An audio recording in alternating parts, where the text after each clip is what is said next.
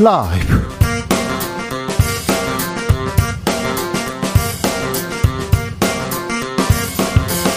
2023년 7월 22일 목요일입니다. 안녕하십니까. 주진우입니다. 42년 만에 미국 핵 잠수함이 부산에 입항했습니다. 그러자 북한은 미사일 두 발을 쏘았습니다. 윤석열 대통령은 핵 잠수함에 올라서 북핵 도발된 정권 종말 맞게 될 것이라고 경고했는데요. 한반도 긴장은 고조되고 평화와 통일은 멀어지고 있습니다. 이종석 전 통일부 장관과 통일에 대해서 이야기해 봅니다.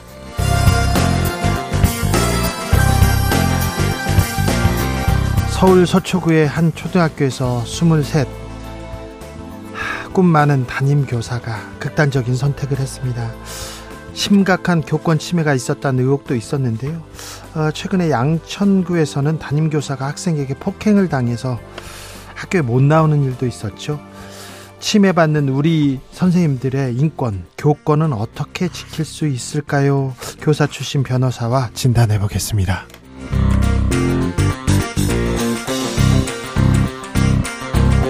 K-팝, K-드라마, 어, 한국 축구 선수들도 각광받고 있습니다.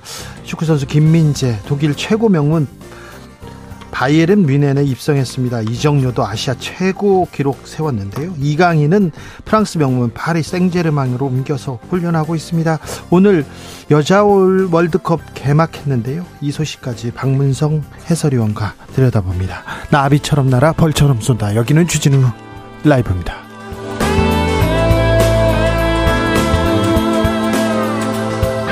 오늘도 자중차에 겸손하고 진정성 있게 여러분과 함께 하겠습니다. 아, 덥고요, 습해요, 잠이 안 와요, 이런 분들 있습니다. 어, 호르몬 때문이라는데요. 햇빛에서 나오는 행복 호르몬 세로토닌이 장마철에는 일조량이 줄어서 부족하다고 합니다. 그래서 장마철 불면증 호소하는 사람 많다고 합니다.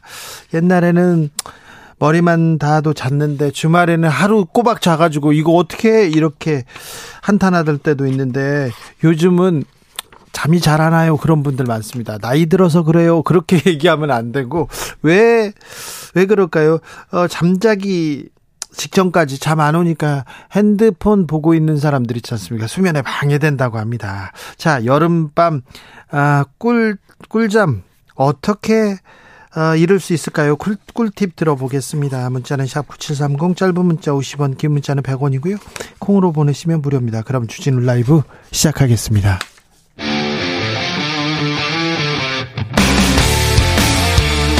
탐사보도 외길 인생 20년 주 기자가 제일 싫어하는 것은?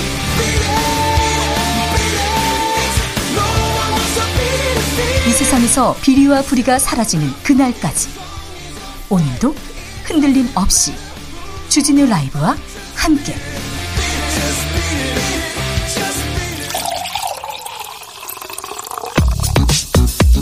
진짜 중요한 뉴스만 쭉 뽑아냈습니다. 주스 정상근 기자 어서 오세요. 안녕하십니까.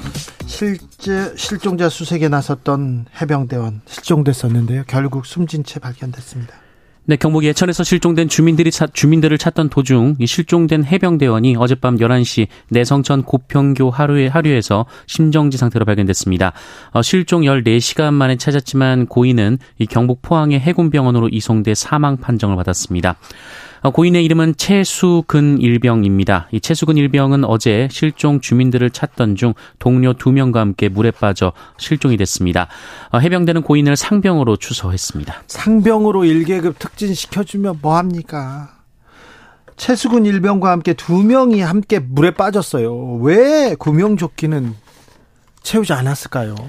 네, 해병대는 당시 상황을 고려했을 때 구명조끼를 착용하는 것이 맞았다라고 밝혔습니다.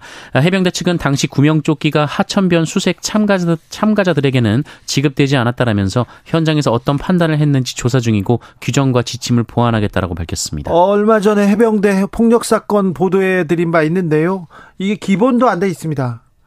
기본도 아, 이 천사 같은 이 장병을 이렇게 잃어서야 참 안타깝습니다. 수해 복구는 어떻게 되고 있나요? 그런데 김영환 충북지사 국민 속 터지는 소리를 했네요. 네, 청주 오송 지하차도 참사 당시 현장이 아닌 괴산을 찾았을 뿐 아니라 이 네. 참사 현장에 그 참사 현장에 이 참사 발생 이후 꽤 오랜 시간이 지나서야 나타난 김영한 충북지사가 오늘 참사 희생자 분향소를 찾아 조문했습니다. 아예 얼굴을 보이지 않더라고요. 안 보였어요. 어, 그런데 이 자리에서 기자들과 만난 김영한 지사가 어, 거기에 본인이 갔다고 해서 상황이 바뀔 것은 없다라는 말을 했습니다. 어, 김영한 지사는 골든타임이 짧은 상황에서 사고가 전개됐고 임시 제방이 붕괴되는 상황에서 어떠한 조치도 효력을 발휘하지 못했다라며 생명을 구하는데 어려움이 있었다라고 말했습니다. 참 공직에 계신 분이 이런 얘기를 하는 게 상황이 바뀔 것이 없다고요? 그럼 그 자리에 왜 있는지 그런데요, 이 참사, 수해 참사의 원인 좀 이상하게 흘러갑니다. 환경부에서는 시민단체한테 돌리고 있어요?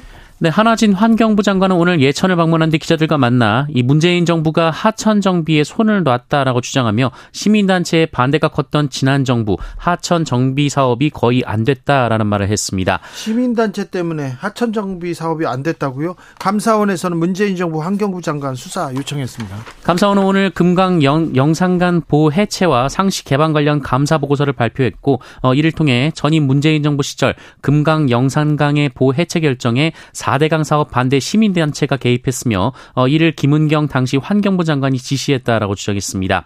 어, 이에 따라 감사원은 김은경 전 환경부 장관을 검찰에 수사 요청했다라고 밝혔습니다. 어, 근거는 4대강 보 해체 여부를 논의하는 관련 위원회에 4대강 사업을 반대하는 단체의 인사를 넣었다라는 것입니다. 어, 감사원은 그래서 편향된 심의가 이뤄졌다라고 주장했습니다. 어, 이번 감사는 이명박 전 대통령의 측근인 이재호 국민의힘 상임고문이 대표로 있는 4대강 국민연합의 청구로 시작이 됐습니다. MB 때 사람들이 이 정부에서 중용되고 요직에 앉아 있는 거는 어, 앉는 거는 알겠는데요. 그래서 4대강 사업, 4대강 사업이 어떻게 시작됐는지 그 과정에서 얼마나 부패가 있었고 비리 사건이 있었는지 아, 기억하실 텐데요. 어, 4대강 사업을 되돌리려고 하는 그런 움직임은 아닌가 이렇게 생각해 봅니다. 이권 카르텔 얘기하면서 그 다음에 태양광 어, 비리 조사하겠다고 했습니다. 그런데 전임 환경부라 아, 수해 책임이 전 정권에 있다 얘기를 하고 싶은 건가요? 저희가 살펴보겠습니다. 서초구의 한 초등학교에서 신구 킨규 교사입니다. 2000년생인데요. 극단적인 선택을 했습니다. 네, 지난 18일 오전 서울 서초구의 한 초등학교 내부에서 교사가 극단적 선택을 한 채 발견된 일이 있었습니다. 학교 관계자가 고인을 처음 발견해 경찰에 신고했고요. 현장을 목격한 학생은 없는 것으로 전해졌습니다. 그런데 오늘 학교에서 입장문을 냈어요. 그런데 입장문 보면은 어, 전날은 교사노조에서 4명의 학부모에게 시달렸다. 갑질에 시달린 흔적이 있다. 이렇게 얘기했는데요. 아무런 학교 폭력과 관련해서 전혀 관련이 없었다. 사안도 없었고 학교 폭력과 관련해서 교육청을 방문한 일도 없었다. 그러면은 다른 다른 일로 교육청에 이렇게 방문했을까요? 그런데 교장 선생님이 낸 입장면만 보면 음, 무슨 얘기도 아, 무슨 얘기인지는 알겠는데요. 아무 문제가 없는데 선생님이 그냥 개인적으로 이렇게 극단적인 선택을 하게 된 건가요?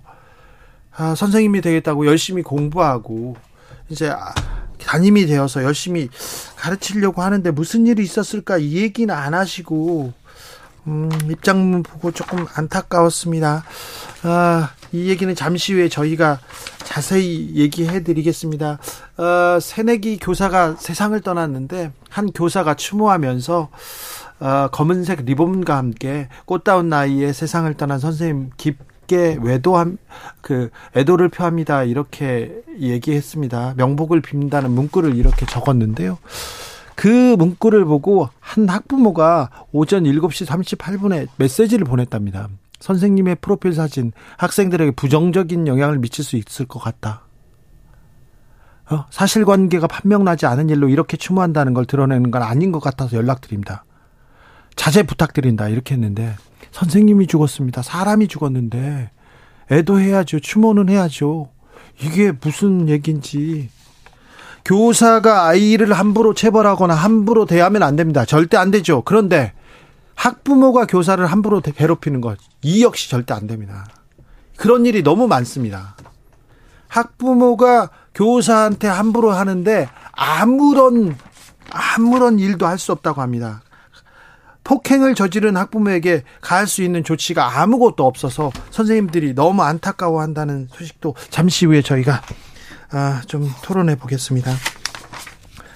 경제 뉴스는 너무 맨날 우울합니다. 우리 국민들의 가구 순자산이 사상 처음으로 줄었다는 뉴스도 있었고요. 취업자들의 평균 연령이 50대 중반으로 20 2050년에는 50대 중반으로 올라간다 이런 얘기도 있습니다. 아, 서울 양평 고속도로 소식 전해지고 있는데요. 어, 그런데 새로운 의혹이 또 나왔습니다.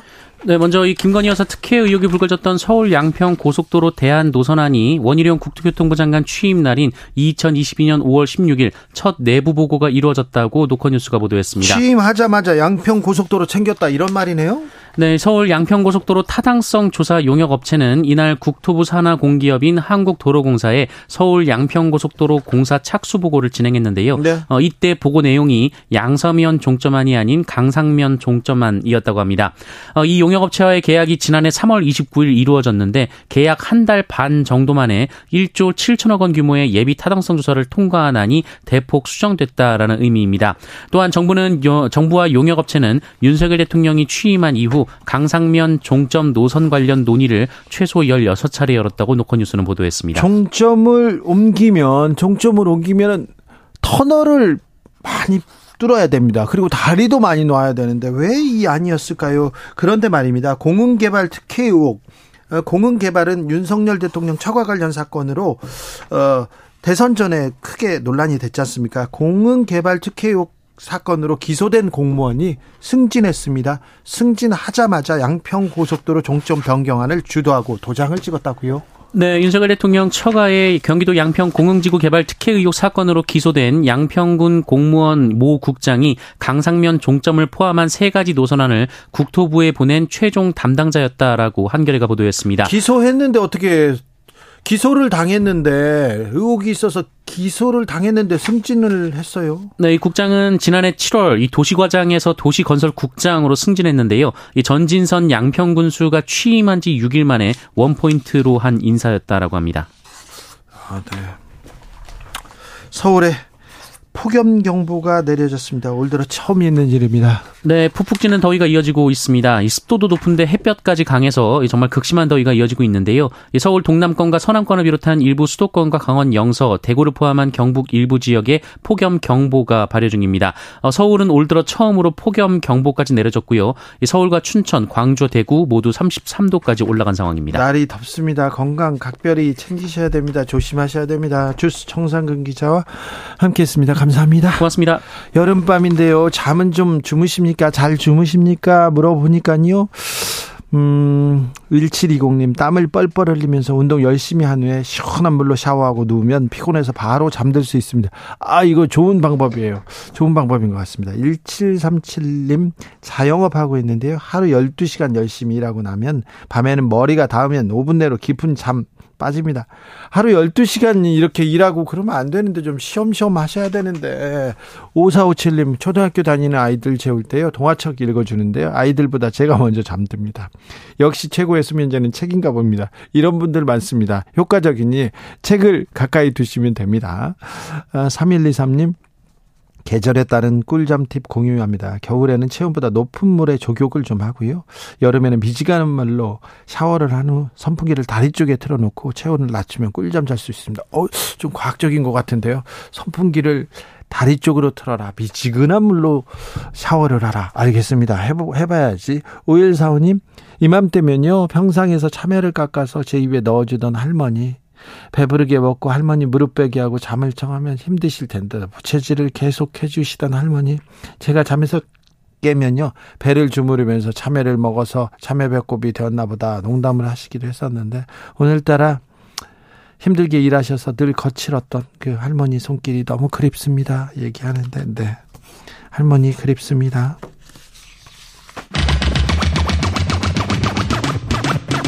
주진우 라이브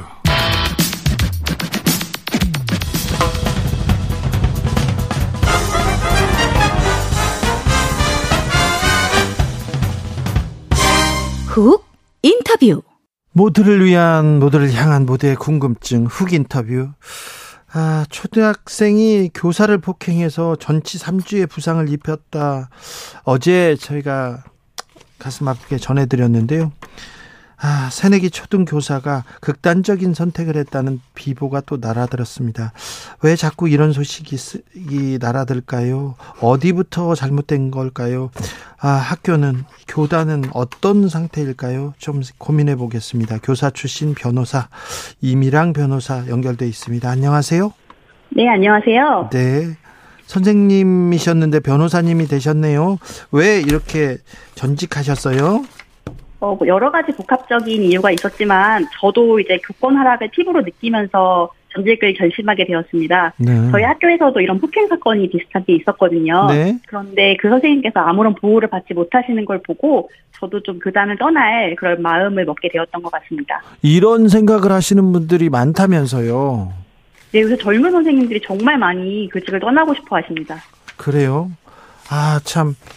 사실 그런데 공교육이 무너졌다 말을 그런 얘기가 있지만 그래도 우리 학교 우리 학교 지키고 있는 선생님들의 어 뭐라 뭐라고 해야 돼 질이라고 하면 좀 그렇지만 역량이 세계 최고 수준이거든요. 그래서 우리 우리가 어, 인재들을 계속 이렇게 배출한다 이렇게 저는 보는데 교권 침해 아, 아 교단을 떠나고 싶다 이런 얘기가 계속됩니다. 아 서초구에서 한 초등 교사가 2000년생인데요. 학교에서 극단적인 선택을 했다는 보도가 나왔습니다. 아, 변호사님 어떻게 보셨어요? 사실 그 사건에 대해서 아직 진상조사가 제대로 이루어진 게 아니기 때문에 사실관계에 대한 말씀을 드리기는 좀 어렵지만, 네. 어, 그 선생님에 대한 민원이 있었던 건 맞는 것 같습니다. 예. 선생 많은 선생님들께서 지금 교사 커뮤니티에서 이야기하시는 걸로는 네. 아무래도 담임 선생님에 대한 계속적인 민원으로 인해서 선생님이 고통을 받아서 예. 극단적인 선택을 할 수밖에 없었다고들 생각을 하시더라고요. 예. 그래서 지금 같이 공감하고 분노하는 선생님들이 상당히 많은 걸로 알고 있습니다. 새내기 교사잖아요. 이제 2년 차인데. 네. 그런데 이런 일이 있으면 뭐 매뉴얼이 있어야 될 거 아닙니까? 학교에서 어떻게 위원회를 꾸리거나 아니면 교육청에서 어떤 지원을 해줘야 될 거 아닙니까? 네, 맞습니다. 사실 다른 일반직 공무원들의 경우 이렇게 공무원 개인이 개인 전화로 민원을 응대해야 되는 경우가 거의 없잖아요. 그렇죠. 네, 그런데 교사들의 경우에는 반에 뭐 한 30명 가까이 되는 민원인들 다 직접 상대를 하다 보니까 이렇게 정신적 스트레스가 많을 수밖에 없을 것 같습니다. 네. 학부모가 항의하면 현장에서 어떤 말도 할 수 없다. 폭행을 당했는데 학부모에게 가할 수 있는 조치가 너무 하나도 없어서 너무 무기력했다 이렇게 학폭 책임 부장님께서 오늘 말 말하던데 음. 정말 이렇게 방법이 없는 겁니까? 사실 가해자가 학부모인 경우엔 정말 방법이 없긴 합니다. 학교장이 가해자인 학부모를 징계할 수도 없고 피해 교원에 대한 보호 조치는 가능하지만 그 가해자에 대한 어떤 조치는 불가능한 게 법적으로는 사실입니다. 어, 오늘 그 서초구 선생님에 대해서 학교에서 입장문이 나왔어요. 그런데 교장 선생님 낸 입장문 보면 이 선생님은 선생님에 대한 얘기는 하나도 없어요. 선생님이 개인이 잘못한 것으로 돼 있는 것처럼 보여서 조금 안타까웠어요. 네, 사실 그 입장문 저도 읽어봤는데, 어, 그 뭐 검토를 받으신 것으로 보여요. 네, 그래서 사실 지금 사실관계 조사가 제대로 이루어진 게 아니라서 말씀드리긴 조심스럽긴 하지만 네. 그 입장문만으로도 여러 가지가 해석이 가능한 입장문이었습니다. 예. 자, 언론에 보도되지 않는 사건들이 더 많다 이런 얘기 들었습니다. 선생님들한테 들었는데 좀 그렇죠. 사례가 네, 많죠. 네, 네. 사례를 좀 말씀드릴까요? 예, 예.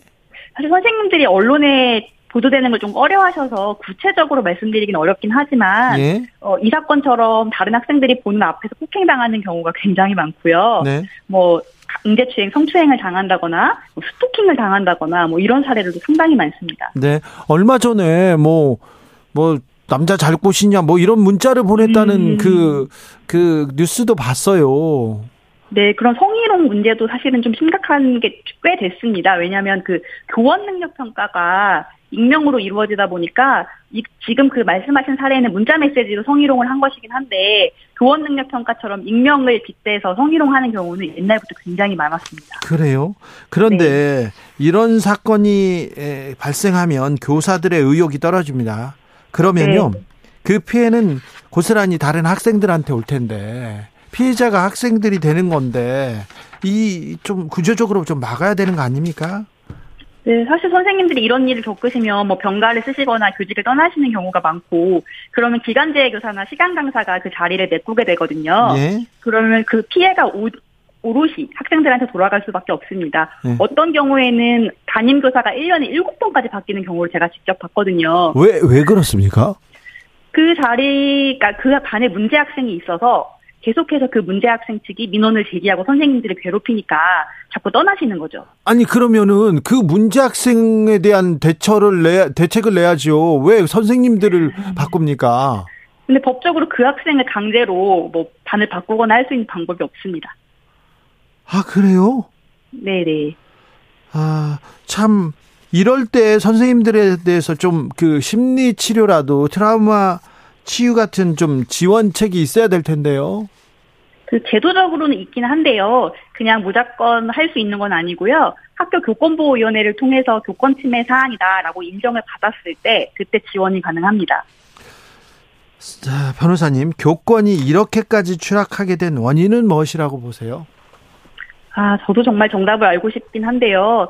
제가 나름대로 생각해 본 것은 일단 학부모님들이 정말 태도가 많이 변하셨어요. 아이가 너무 소중하고 아이 관련된 일이라면 정말 지나치게 과민하게 반응을 하시거든요. 아니 그런데 우리 어머니도 이렇게 소중하게 생각했고요. 할머니들도 네. 다 그렇게 키웠어요. 그런데 요즘은 조금 과잉 반응하십니까 학부모들이?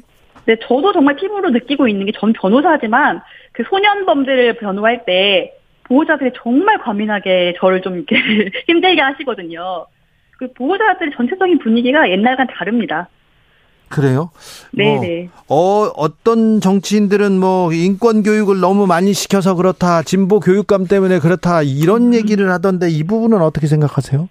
사실 교권과 학생 인권이 대척점에 있는 것은 결코 아니고요. 그렇죠. 같이 갈 수 있죠. 같이 갈 수 있는 건데. 예. 네, 그, 그건 좀 문제점을 잘못 파악하신 것 같습니다.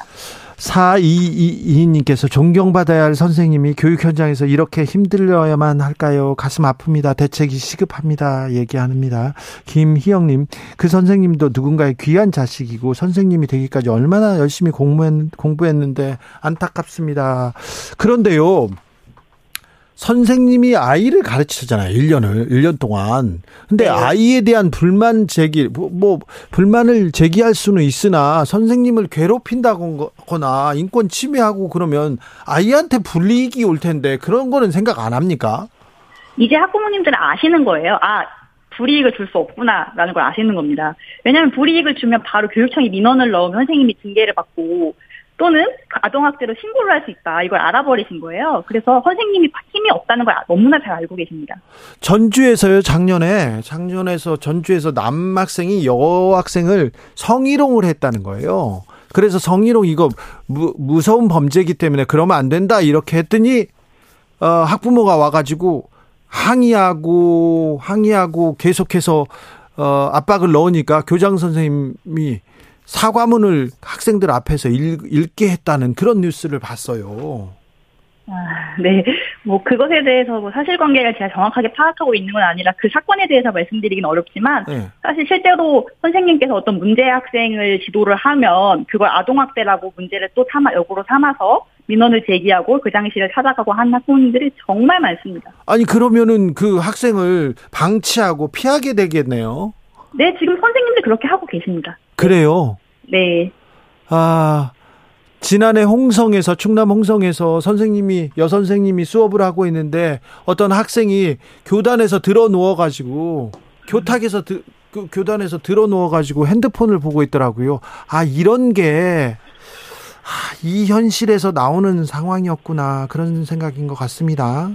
네. 자, 교권 회복해야 되는데 좀 이제라도 이 상황에서라도 조금 우리가 좀 더 나은 교육 환경 만들어 줘야 되는데 그런데 왜 학교 그리고 교육청 교육부에서는 좀 미온적인 것 같아요. 어, 그것도 어떻게 보면 정치적인 이유가 아닐까 싶습니다. 사실 선생님들의 표보다는 학생, 학부모의 표가 더 중요하고 더 입김이 세다고 저는 느껴지거든요. 어떤 사안이 있을 때 교육청에서는 교사를 적극적으로 보호하지 않는다는 그런 느낌을 매우 많이 받았습니다. 네.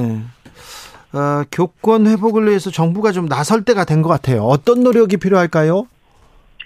어, 일단 아까 제가 말씀드렸던 것처럼 선생님들을 민원으로부터 직접 접촉하지 않도록 좀 분리해주는 조치가 필요합니다. 네. 다른 공무원들처럼 개인 번호는 절대 공개하지 않도록 아예 원칙적으로 공개하지 않도록 해주셨으면 좋겠고요. 아, 그거 필요하겠네요. 네네. 그런 다음 외국의 사례를 좀 참조하셔서 외국은 폭행, 그러니까 학생을 체벌하지 않고도 잘 지도를 하고 있잖아요. 예. 어떤 징계가 가능한지를 좀 외국 사례를 참조해서 우리도 입법화를 했으면 좋겠습니다. 네.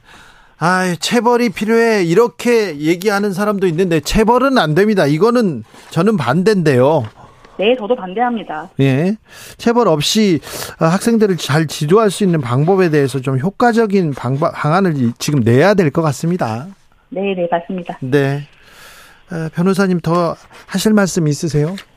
어, 그 국민 여러분들께 꼭 당부드리고 싶은 게 예. 지금 이런 문제가 학교에서만 국한된 거라고 생각하실 수 있는데 네. 이 학생들은 곧 사회로 나옵니다. 예. 그럼 사회적 문제가 되는 거거든요. 그렇죠. 그래, 네, 그래서 이걸 너무 선생님들만의 문제라고 생각하지 마시고 네. 온 국민적으로 좀 관심을 갖고 도와주셨으면 좋겠습니다. 맞습니다. 네. 교육보다 더 가치 있는 일은 없어요. 그 그래서 박봉의 박봉의 그 어려운데 이런 이런 어려운 환경 속에서 선생님들이 묵묵히 자기의 소임을 다해 주셔서 참 감사하다 이렇게 생각하는데 자꾸 이런 뉴스가 나와서 미안해 미안해 미안함이 커집니다. 아, 이미랑 변호사 말씀 잘 들었습니다. 감사합니다. 네, 감사합니다. 아, 모든 학생들 문제는 아닐 텐데 일부 학생들의 문제인데요. 그런데 일부 학부모 진짜 좀 이상한 학부모의 문제인데 우리 교육 현장이 이런 문제가 있고 잘 해결하지 못한다는 것은 참 안타까운 현실입니다. 아, 더 고민해 보겠습니다. 우리도 교통정보센터 다녀오겠습니다. 김민희 씨.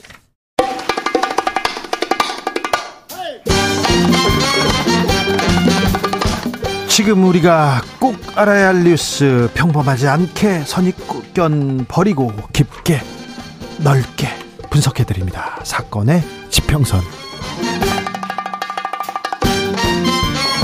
사건의 지평선 출발합니다. 주진우 라이브 이슈 팀장 김한 한결의 기자. 안녕하세요. 법조팀장 손정혜 변호사. 안녕하세요. 손정입니다. 네. 서초동 초등학교 사건 아, 충격입니다. 네. 저도 네. 1학년 아이를 키우는 입장에서 남의 일 같지 않고 정말 너무 어, 참담한 심정입니다. 네. 저도 아이가 저학년, 3학년짜리 학생이 있는데 둘 다 초등학생인데요. 네. 진짜 어렵습니다. 어려워요? 왜냐하면요. 일단은 첫 번째 원래 사람을 직접 상대하는 민원을 받는 직업들이 굉장히 어렵잖아요. 공무원들도. 네. 네. 근데 사실은 선생님과 어떤 학부모의 관계도 굉장히 어려운 관계임에도 불구하고 요즘에는 뭔가 서비스화된 거 음. 아니냐 이런 그 어떻게 보면 교권에 대한 추락 문제 굉장히 심각하고요. 아니 학부모가 손님인 줄 알아요. 손님은 왕이다 이런 서비스를 받으려고 하면 안 되죠. 뭐 그러니까 학교에서 적절하게 교육 서비스든 어떤 형식으로든 이제 서로 배려하고 서로 좋은 관계를 유지하면 좋은데 문제는 우리 얼마 전에 이제 학교 폭력 이슈도 굉장히 컸잖아요. 네. 학부모들이 굉장히 예민하고 민감합니다. 예. 반에서 이루어진 어떤 작은 다툼이나 폭력이나 이런 문제들에 대해서 간대한 사회가 안 되다 보니까 사 사소한 트러블이 있을 때 결국 민원 해결은 모두 다 담임 선생님이 해야 음. 되는데 각자 입장이 다르잖아요. 예. 학부모가 수십 명이고 그 업무를 처리하는 것도 너무 음. 힘든데 음. 행정 업무도 해야 되고 각가지 분쟁이 생겼을 때 어찌됐든 반에서 이루어지는 모든 일은 나의 책임이니까 굉장히 심적으로 어려운 일들이 많다라고 하시더라고요. 네. 실제로 선생님들이 과거에 비해서 아이들을 통제할 수 있는 수단이 이제 사실상 거의 없습니다. 그러니까 이제 말을 하는 것 정도인데 하지 말라고 주의를 주고 네. 근데 이게 이제 학부모들은 학부모들은 돌아오면 이제 우리 아이의 시각에서 모든 문제를 바라보게 되거든요. 예, 예. 그렇게 되면 사실 없죠. 아이들이 과거에 비해서 권리 의식도 굉장히 높아진 상태이기 때문에 네. 뭐 그런 부분에서 계속적인 충돌 이게 이제 저학년 교실에서 특히 많이 발생을 하는데 네. 사실 이 부분을 교사의 책임으로 둘 게 아니라 교육 행정의 시스템에서 보완을 이제 해줘야 될 필요성이 여러 차례 제기가 네. 됐음에도 불구하고 사실 교사 한 명이 지금 말씀하신 대로 한 열다섯 명에서 스물다섯 명의 학부모를 다 상대해야 되는 이 상황 자체가 우리 이이 사, 비극적인 사건을 낳은 게 아닌가 싶습니다. 아이의 인권들은 인권은 존중돼야 됩니다. 네. 절대 선생님이 함부로 아이를 다루는 일은 있어서는 안 되는데요. 그렇다고 해서 학부모 네. 아이들이 선생님한테 함부로 할 수 있는 그런 권한을 가진 건 아닙니다. 아, 이번 희생에서 많은 좀 음, 많은 고민 토론 끝에 조금 어, 교육 환경이 조금 더 나아지도록 이렇게 만들어야 될 책임이 있습니다. 고민이 많이 필요해 봅니다. 자, 오늘은 사건 번호 0720 사건명 의, 인 뒤에 숨은 관.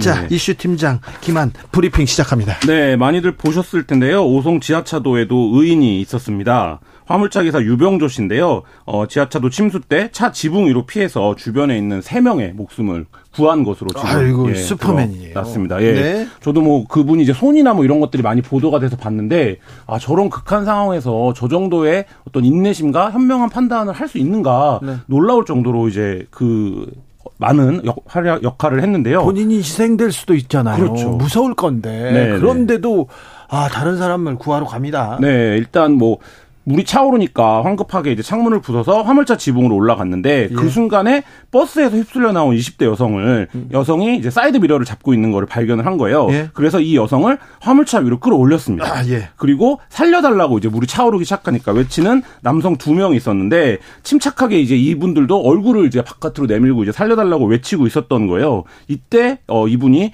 초인적인 힘을 발휘해서 난간을 붙잡게 한 다음에 그들을 모두 구조했다는 거죠. 아유. 어, 이렇게 돼서 이 지하 오송 지하차도에서 총 9명이 구조가 됐는데 3명을 이 유 씨가 구한 겁니다. 3명의 생명을 구했습니다. 네. 그러니까 이 급박했던 상황 그러니까 뭐 수분 만에 물이 차올랐다라고 하고 물살도 굉장히 거셌고 양쪽에서 이제 다 물이 치는 상황이었기 때문에 굉장히 위험한 상황이었음에도 불구하고 어 다른 사람의 손을 잡아 줌으로써 어 3명의 소중한 목숨을 어 지킬 수 있게 됐습니다. 아, 훌륭합니다. 존경스럽습니다.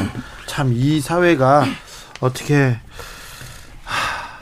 이런 분들이 있어서 아, 네. 참 예, 희망이 있는 것도 같아요. 다른 의인도 있었죠? 네, 그렇습니다. 그 버스 고립됐던 버스를 몰았던 50대 운전기사가 승객들을 구한 뒤에 남은 승객을 구하려 버스로 돌아갔다가 변을 당한 것으로 지금 알려졌는데요. 예. 한 8명을 먼저 탈출시키려고 탈출을 시켰다고 해요. 그 다음에 다시 이제 승객들이 남아 있으니까 버스로 돌아왔다. 이게 이제 언론 인터뷰에서 밝혀진 내용인데요. 뭐 형이 이제 평상시에 그쪽으로 안 다니는 길이었잖아요. 그 네. 그 버스가 이제 우회했는데 이 부분이 굉장히 좀 안타까웠다. 유가족들은 이렇게 전하고 있는데 이 버스가 잠길 때 창문을 깨뜨릴 테니까 빨리 탈출들을 해라 이렇게 얘기를 했다라고 하고요. 이제 승객들의 말에 따르면 뭐 버스 기사가 창문을 깨뜨릴 때니까 손님들더러 먼저 빨리 나가라 이렇게 이제 계속 얘기를 했다라는 거예요. 상황을 잘 판단하고 지금 대처했습니다. 네, 그래서 베테랑 버스 기사로 이제 알려져 있고요. 굉장히 좀 가정적이고 성 실한 사람이었다라고 얘기를 해요.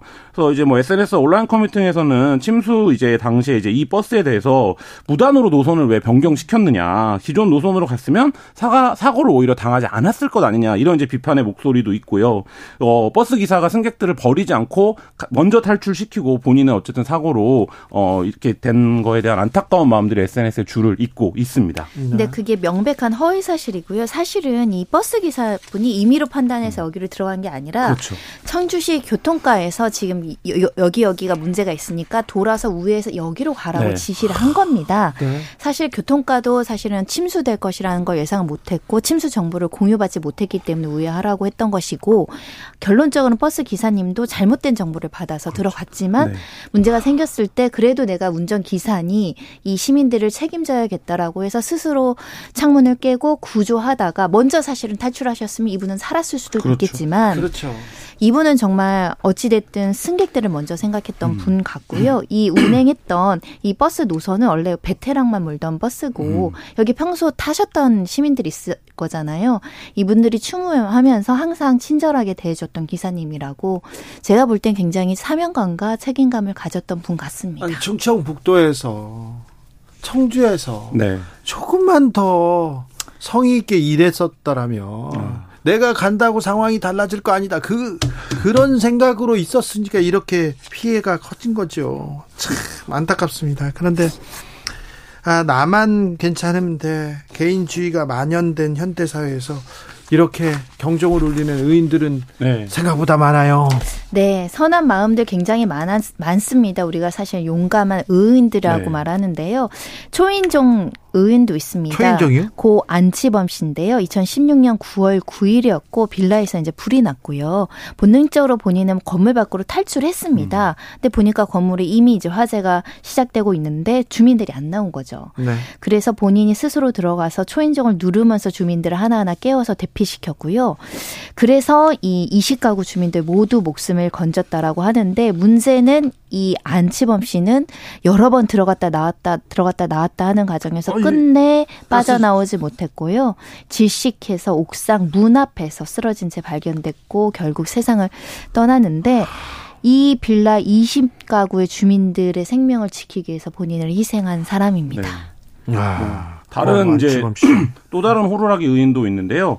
어, 거제 대우조선 해영 오포조선소에서 근무했던 고 장숙희 씨입니다. 그러니까 사고 당시에 이제 어떤 불이 나는 장면을 목격하고 호루라기를 불면서 계속 불이 났다라고 외치면서 안에 있던 공장 안에 있던 이제 노동자들을 밖으로 대피를 시켰 다는 건데요. 당시 불이 났을 당시에 130여 명이 그 일을, 일을 하고 있었는데 탱크 내부에서 이 사, 불이 났음에도 불구하고 두 명이 숨지고 여섯 명이 중경상을 입는 것에 그쳤습니다. 이 일이 이제 이 고 장숙희 씨가 현장을 돌아다니면서 호루라기를 불면서 대피하라라고 외친 덕인데 이, 사, 이 사건에서도 안타깝게 장숙희 씨는 목숨을 잃었습니다. 네.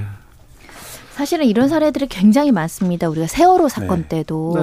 스스로 친구들한테 구명조끼를 준다던가 그렇죠. 선생님들도 또는 네. 기간제 교사들도 아이들 구하기 위해서 아이들 먼저 대피시켜. 예, 탈출 음. 못 하시고 이제 사망에 이르렀던 사건도 많았고요. 특히 미성년자 음. 의인도 많았습니다. 지하철 6호선 안암역에서 2005년 11월이었는데요. 고등학생 신분이 음. 김대연 씨. 음. 아이가 이제 선로로 떨어지니까 이 선로 아래로 뛰어들어서 아이를 구했던 사건도 있었고요. 이태원 참사 때 때도 그 네. 정말 긴박했던 상황에서도 남성들이 이제 동료 두 명과 같이 이제 인파에 깔린 사람들 구출하려고 굉장히 위로 빼내는 어 그 노력을 한 사람들도 있었고 사실은 우리가 곳곳에서 이기적이고 음. 어떤 현장에서 도망가고 책임 회피하는 사람들도 많지만 사실 지켜보면 어디선가 좀 선한 행동을 네. 하는 사람들이 많지 않았나. 특히 그럼요. 참사가 발생했을 맞습니다. 때 그럼요. 우리 마우나 오션 리조트에서 그 눈 때문에 붕괴된 사건이 있었거든요. 네, 학생애들 그 오리엔테이션 갔을 때. 네, 그때도 이제 의인 고 양성호 씨가 이 후배들을 구하기 위해서 굉장히 노력했다가 이제 사망에 이르게 된 사건도 있었고요. 씨랜드 화재 사건에서도 네, 레크레이션 강사들이 어린 아이들 구출하려고 들어갔다가 이제 어, 사망했던 사건도 있는데 이렇게 이제 다른 사람들을 위해서 자기 목숨을 희생했던 용감한 사람들이 기억이 납니다. 0216님께서 청주 시민인데 참 부끄럽습니다. 지인 딸도 버스에 타고 있었는데 돌아오지 아이고. 못했습니다. 아이고. 정말 할 말을 잃게 만드네요. 돌아가신 모든 고인의 명복을 빕니다. 네. 이런 사례가 많았어요. 특별히 우리나라에서만 이런 일이 많지는 않았을 텐데 우리나라 의인들이 외국에서도 네. 많은 훌륭한 네. 일을 해가지고 찬사를 받기도 했었어요. 그러니까 가장 대표적인 인물이 고 이수연 씨인데요. 아직도 한일 관계 얘기를 할 때 이 고 이수연 씨 얘기가 들어갈 정도로 굉장히 일본에서도 큰 파장을 불러일으켰던 의인인데요. 2001년 1월이었죠. 어, 기차역에서 선로에 떨어진 일바원인을 구하려다가 열차에 치여서 숨졌습니다. 뭐, 세, 그, 이수연 씨 덕분에 이제 살아난 일본인들이 있고 이수연 씨는 목숨을 잃었던 사건인데요. 이 이후에 이수연 씨를 이제 추리는, 추, 길이는 추모제가 계속 열릴 정도로 그리고 어떤 반항 감정이나 이런 거가 일때 가끔 댓글로 이제 이수연 씨가 여전히도 이름이 불려질 정도로 한일 관계에도 많은 영향을 미쳤던 어, 분이고요. 어, 그리고 뭐, 아까 이제 재난이나 참사에서 이런 의인들이 많이 나타난다고 하셨는데, 2001년에 9.11 테러가 발생했을 때도, 어, 의인이 있었습니다. 어, 당시에 이제 2,600명이 넘는 지, 사람들이 세계무역센터에서 일하고 있었는데, 어, 당시 이제 목숨을 잃은 건 모건 스텔리 직원은 단 10명 뿐이었습니다. 네. 왜 이렇게 됐냐? 당시 이제 보안 책임자였던 리 레스코라의 철저한 훈련 덕분이었다고 하는데요. 굉장히 매뉴얼을 이제 효, 잘 그 매뉴얼대로 행동을 한 거예요. 뭐 비상벨을 울리고 최대한 이제 말하자면 어, 대피 시간이라든지 이런 부분들에 대한 조정을 해갖고 어 이 많은 사람들을 대피를 시켰는데 이 에스콜라를 포함해서 4명의 안전 요원은 끝내 빌딩에서 탈출하지 못하고 사망한 그런 일도 있었습니다. 아, 영웅이네요, 이 시대. 참. 네. 참 구조 후에 우리한테 돌아오지 못해가지고 더 가슴이 아픕니다. 그러니까 이런 분들의 죽음을 보면 본인의 책임, 그러니까 자기의 목숨보다 본인이 맡은 업무의 어떤 윤리, 어, 역할 이런 것들을 하면서 다른 사람들을 최대한 대피시키거나 다른 사람들의 생명을 구하고 끝내 본인은 골든 타임을 놓쳐서 목숨을 잃는 경우가 많아서 살아남은 사람들 입장에서는 굉장히 좀 어, 안타깝고 어, 안타깝고 미안한데요. 그런데 나라에서 사회에서 이런 의인들 조금 대우는 해줘야 될 것 같습니다. 네, 그래서 이제 만든 법이 의사자 의사, 의사상법인데요. 이 네. 법은 뭐냐면은 그러니까 직무 외 원래 직무로 구호 조치를 해야 되는 직업을 가지신 분들 이외의 사람들이 위험에 처한 사람을 구조함으로 인해서 이제 희생을 했을 때 이 예우해주고 배상해주고 보상해주는 법률이라고 말씀드릴 수 있는데 예를 들면 강도 피해나 절도 피해자들을 이제 체포하다가 또는 뭐 이 사람들 구하다가 이제 희생됐을 경우에 거나 뭐 사고 아까 뭐 지하철 차고나 이런 데에서도 구조행위를 하는 경우 또는 천재지변 때 구조행위를 하는 경우 모두 포함되고요. 일단 보건복지부에 이제 신청해서 심의위원회를 통해서 결정받게 되어 있는데 어 만약에 의사자로 이제 판정이 되면요 기념 사업을 할 수 있고 한 2억 원대 보상금을 받을 수 있고 의료 급여라든가 교육 지원이라든가 취업 지원 그리고 영전 수용 등의 어떤 국가적인 혜택도 있고요. 국립 현충원의 안장도 가능합니다. 다만 이게 이제 좀 현실적으로 좀 엄격하게 인정이 되는 경우가 있어서 좀 실무적으로 좀 문제가 되고 오랜 기간에 걸쳐서 의사장이 그 인정이 된 사례들이 있는데 대표적으로 우리 세월호 때 네. 이제 많은 의원들이 있었지만 인정 못 받았다가 수년이 지나서 인정받은 사건도 있었고 특히 이제 조현병 환자로 인해서 이제 죽음에 이르게 된 선생님 같은 경우도 처음에는 어, 거부가 됐다가 행정소송을 통해서 의사자로 인정된 사례가 있었는데 그만큼 우리 숨은 영웅 등 영웅들의 희생에 대해서 국가가 좀 적극적으로 예우해주고 지원해줘야 되는데 아직까지는 좀 기본적인 네. 것만 인정되고 있는 상황입니다. 세월호 참사 때 네. 어, 비정규직 계약직 네. 선생님들이 있었어요. 그런데 네. 계약직이란 이유로 의사자 그리고 각종 혜택을 받지 못하는 걸 보고 와 죽어서까지 비정규직은 음. 고통받는구나 안타까웠어요. 네, 그 당시에 이제 교사들 같은 경우는 직무 수행 중에 어떤 순직이 인정돼서 순직한 경우에 갖가지 이제 어, 유족들에 대한 어떤 지원이라든가 보상이 있었는데 기간제 교사들은 그 혜택이나 그 지원을 받지 못해서 어떻게 보면 동등한 상황에서 동등한 업무와 동등한 구호 조치를 하면서 어, 희생이 됐는데 왜 이것은 배제돼야 되느냐 이런 문제가 너무하잖아요. 있었고요. 음. 국가가 그러면 안 되죠. 네, 국가가 해야 할 일을 미처 하지 못해서 사실은 많은 희생이 따랐던 사건이기 때문에 국가의 어떤 의무가 좀 방기됐다라는 측면이었는데요. 나중에는 조금 다 구제가 되긴 했습니다. 특히 민간 잠수사들이 초기에는 무조건 들어가서 구조하고 무조건 업무를 협조를 하면 굉장히 지원해주고 예우해줄 것 같았지만 네. 이 사안이 끝나고 나서는 정말 열악한 환경에서 잠수사들이 각종의 질병에 시달렸던 경우가 있었거든요. 음, 김관홍 잠수사. 네, 맞습니다. 어, 뭐 정신적인 트라우마도 엄청났을 뿐만 아니라 개인적인 어떤 질병 치료라든가 정신과 치료라든가 이런 것들에 대해서 좀 미비해서 많은 문제가 있었는데 뒤늦게 이제 뭐 2년이 지나서 법 개정이 돼서 이제 네. 네. 보상을 받을 수 있었는데 그 2년 동안 얼마나 참담한 심정이었을지 국가에 서운했을지 상상해 보더라도 매우 아쉬운 지점입니다. 음. 저도 당시에 취재할 때 이제 만나본 분들 얘기를 들어보면 이거를 이제 신청을 하러 가면 대뜸 자격 얘기부터 한다는 거예요. 그러니까 이게 아까 말씀하셨지만 직무 외가 중요하기 때문에 이 사람의 직무를 법적으로 어떻게 이제 규정할 수 있는 업이냐. 그래서 자격 얘기를 하고 그 다음에 이제 의상자들 같은 경우에 다치신 분들 근거를 이제 확보해 오라고 하는데 유가족이 예를 들어서 아까 잠수사 얘기도 하셨지만 사망 그 이거 잠 수색 작업을 하다가 사망했다라는 거에 대한 인과관계를 의학적으로 네. 유가족이 입증해야 되는 구조인였던 거예요. 그러니까 그런 부분들에서 유가족들이 굉장히 좀 예, 힘들어 했었습니다. 그때 민간 잠수사들이 어떤 일을 했냐면요. 그 칠흑 같은 그 진흙 뻘 바다에 들어가서 거기에 이제 인, 희생된 네. 희생자들을 이렇게 수습하는 과정이잖아요. 저는 그때 현장에 있었던 변호사님 이야기를 들었는데 한동안 정신적인 트라우마 때문에 네. 변호사 활동 못 했습니다. 왜냐하면 아. 그 시신을 네. 보는 것만으로도 시신이 하나가 네. 아니잖아요. 더군다나 바닷속에 오래 있었던 시신이기 때문에 네. 엄청나게 이제 부패되어 있던 상황인데 그걸 일일이 바닷속에서 건져낸 그렇죠. 것이 국가의 어떤 공무원들이 아니라 우리 민간 잠수사들이 협조 없었으면 불가능했을 네, 텐데 그래. 예를 들면 사람을 내가 다섯 명을 살렸단 말이에요. 네. 근데 내가 정말 중상해를 입었거나 죽었어요. 그러면 그 목숨이라는 걸 돈으로 계산할 수는 없지만 이 의사장법 이 사사 제가 발음이 잘안 돼. 의사자에 대한 네. 예우 등에 관한 법률인데요. 그래서 보상금만 2억 남짓이에요. 이게 사실은 돈으로 매길 수 없는 그렇죠. 가치와 희생을 한 거거든요. 근데 이것도 인정을 굉장히 엄격히 하는 맞아요. 현실이 아 조금 이런데 예산을 써야 되는 거 아닌가. 가면 희생자들이 온전한 상태가 아니에요. 그런데 수습해 옵니다. 그런데 수습해 오면 너무 본인도 힘들고 괴로운데 가족들이 기다리고 있잖아요. 우리 아이도 우리 아이는요 이렇게 그 부모를 보고 다시 바다에 들어가지 않을 수가 없었대요. 네. 그래서 이렇게 건져 왔는데 김관홍 잠수사 갔다 왔는데 아이들이 보여요. 구하지 못하는 아이들이 네. 너무 힘들어요. 이렇게 얘기를 하더라고요. 그래서 그냥 힘내라 이렇게 얘기했는데 결국 그 트라우마를 그 트라우마를 극복하지 못하고 저희가 이런 분들은 기념 사업이나 네. 이런 예우나 매년 행사를 할 수는 없겠지만 적어도 이분들의 음. 희생을 우리가 잘 까먹잖아요 네네. 우리나라가 네. 기억하는 이런 문화 이런 게 또 필요한 게 우리 아닐까. 시대 영웅 아닙니까 네. 하재풍이님께서 이런 의인들 때문에 대한민국이 유지됩니다. 그러면 이런 분들 때문에 대한민국이 움직입니다. 돌아갑니다. 그런데요, 사고 현장에는 의인만 있어요. 민간인만 있고, 이렇게 희생자만 있고요. 정부는 없습니다. 지자체는 없고요. 책임자는 없습니다. 도대체 관은 어디로 갔나요?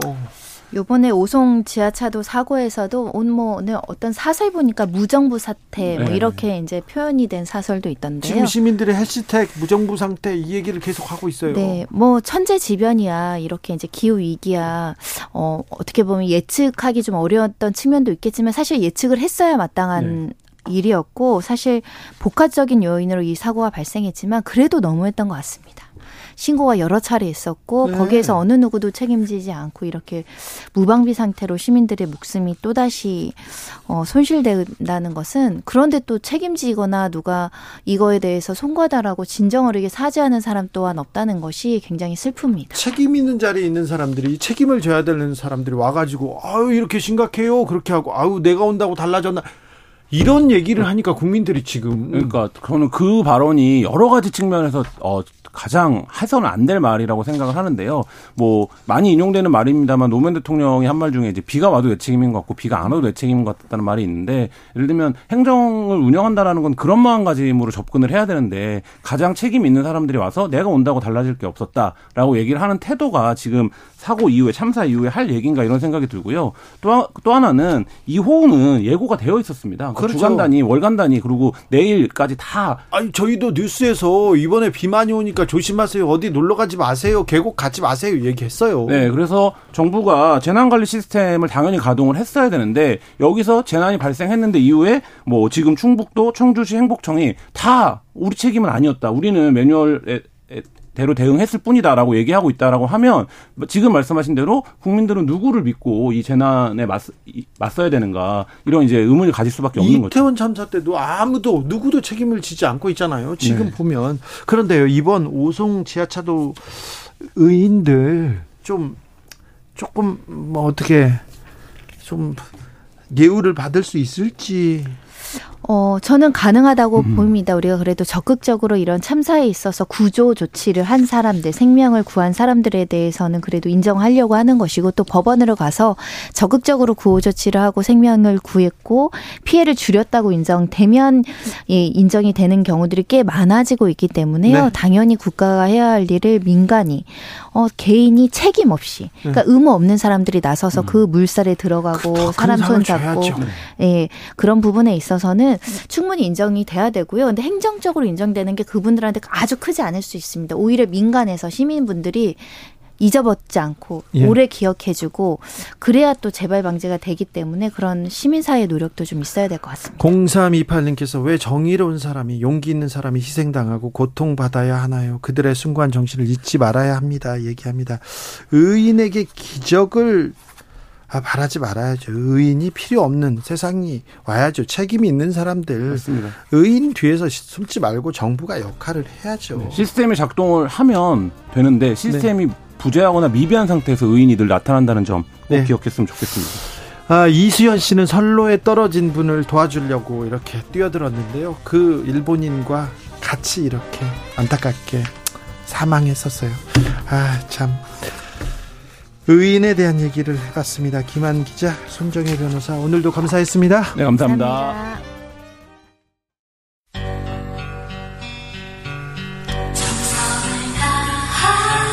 정성을 다하는 국민의 방송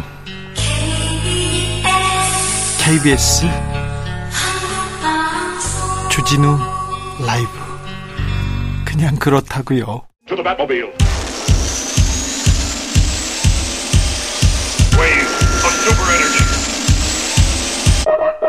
주기자의 1분 행복청에서 관리 감리 단장이 10여 차례 넘게 오송 지하차도 침수 위험하다 위험하다 이렇게 알렸습니다. 그런데 충청북도 청주시 별다른 조치 취하지 않았습니다. 14명이 숨졌습니다. 14명이. 그런데 김영환 충북지사 한두 명의 사상자가 발생했구나 정도로만 생각했지 엄청난 사고가 일어났다고 생각하지 못했다. 사고가 났는데도 이렇게 말씀하세요. 제가 거기에 갔다고 해서 상황이 바뀔 것은 없다. 이렇게 말했습니다. 대통령이 서울로 뛰어가도 상황 바꿀 수 없다. 이 대통령하고 코드 맞추는 거니까 뭡니까? wording까지 갔습니다. 상황을 바꿀 수 없으니 아무것도 하지 않으시렵니까? 현장에 가서 사진 찍으면서 복구 방해 마시고요. 기자회견하면서 구조 방해 마시고요. 국민 가슴에 대못 박는 그런 사과도 하지 마십시오. 사고에 대비하지 않았습니다. 대비하지 않을 거면 상황에 대처하지 않을 거면 그냥 그만두세요. 아무것도 하지 마세요. 물러나세요. 주기자 1분이었습니다. 아리아나 그란데 베스트 미스테이크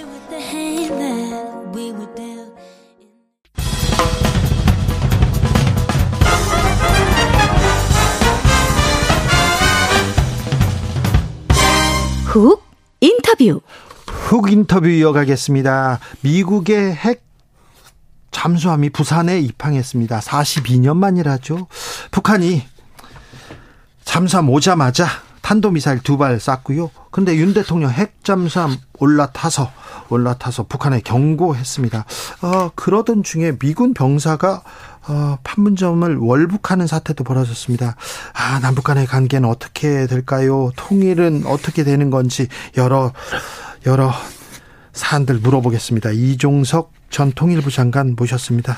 장관님 안녕하세요. 예, 안녕하십니까? 네, 건강 괜찮으시죠? 예, 괜찮습니다. 네, 오랜만에 뵙습니다. 네, 오랜만입니다.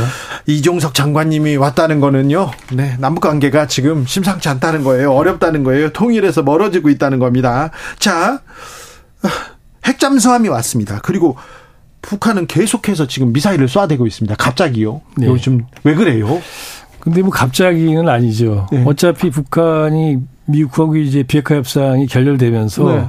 자기들 갈길 간다 그랬고 네. 미사일 자기들이 군사력 강화를 위해서 하여튼 쏠 수 있는 미사일 양 네. 이건 정해진 걸 다 쏩니다. 네. 다만 그 쏠 때 어떻게 쏘냐면 자기들의 어떤 그 행사 네. 또는 이제 한국과 미국의 어떤 뭐 자기들에 대한 대응 이런 것에 대한 대응 거기에 대응으로 쏘거든요. 네. 그러다 보니까 지난 7월 8일 날 한미 핵협의구를 펀다라는 걸 갖다 보도를 했잖아요. 국내에서. 예. 그러니까 거기에 맞춰서 이미 준비를 하고 있었다. 이렇게 볼 수 있습니다. 네.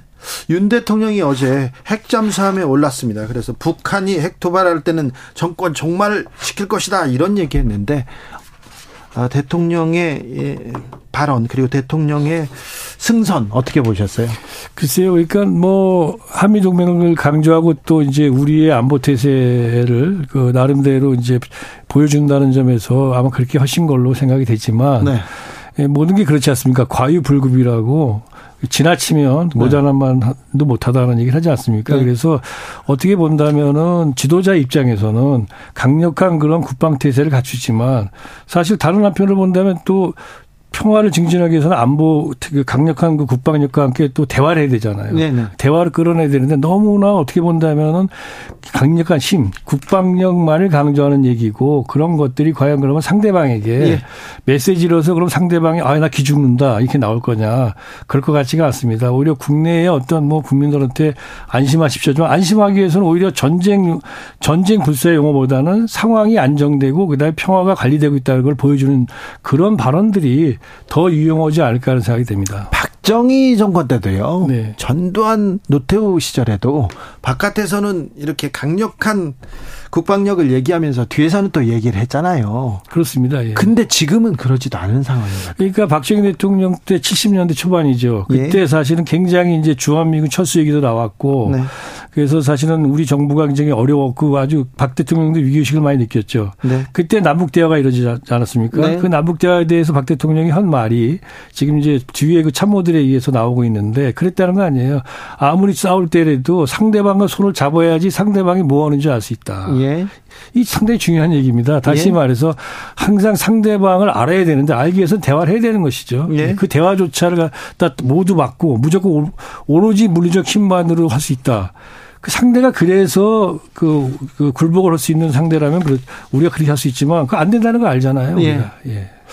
어, 정전협정 70주년입니다. 어, 민주당에서는 한반도 평화구축 촉구 결의안 당론으로 채택했습니다. 국민의힘에서는 가짜 평화에 대한 집착이다. 실패했지 않느냐 이렇게 비판하는데요.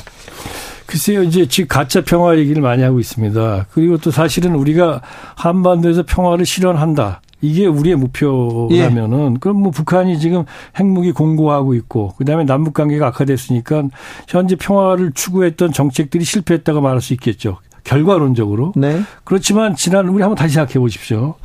IMF 그 의아한 환란 위기를 맞이한 게 97년입니다. 네. 그로부터 25년 지났는데 우리가 그 어려운 국가 환란 상태에서 지금 생각해 보면 상전벽해의 나라가 됐습니다. 예. 경제적 발전 그리고 국제적 위상도 높아졌고요.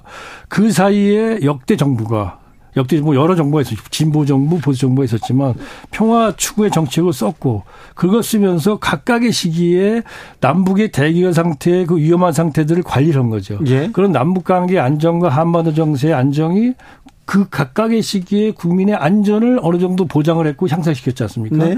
또그 위에서 경제가 발전했고요. 네. 다시 말하면 우리가 결과론적으로 아직 평화를 실현하지 못했지만 역사적으로 각각의 국면에서 그런 노력들을 우리 평화의 노력을 했기 때문에 오늘날 우리의 한국 경제와 우리의 그 국제적인 위상과 우리의 삶이 있는 것이다. 네. 그런 점에서 우리는 가짜 평화라는 말을 쓰는 거, 그다음에 과거 평화 정책이 실패했다는 말에 대해서는 동의하기 어렵다. 다만 더 열심히 우리가 평화 추구 노력을 해야 된다고 봅니다. 네. 아니 문재인 정부 때 평화를 그렇게 구걸했는데 나아진 게 없지 않느냐.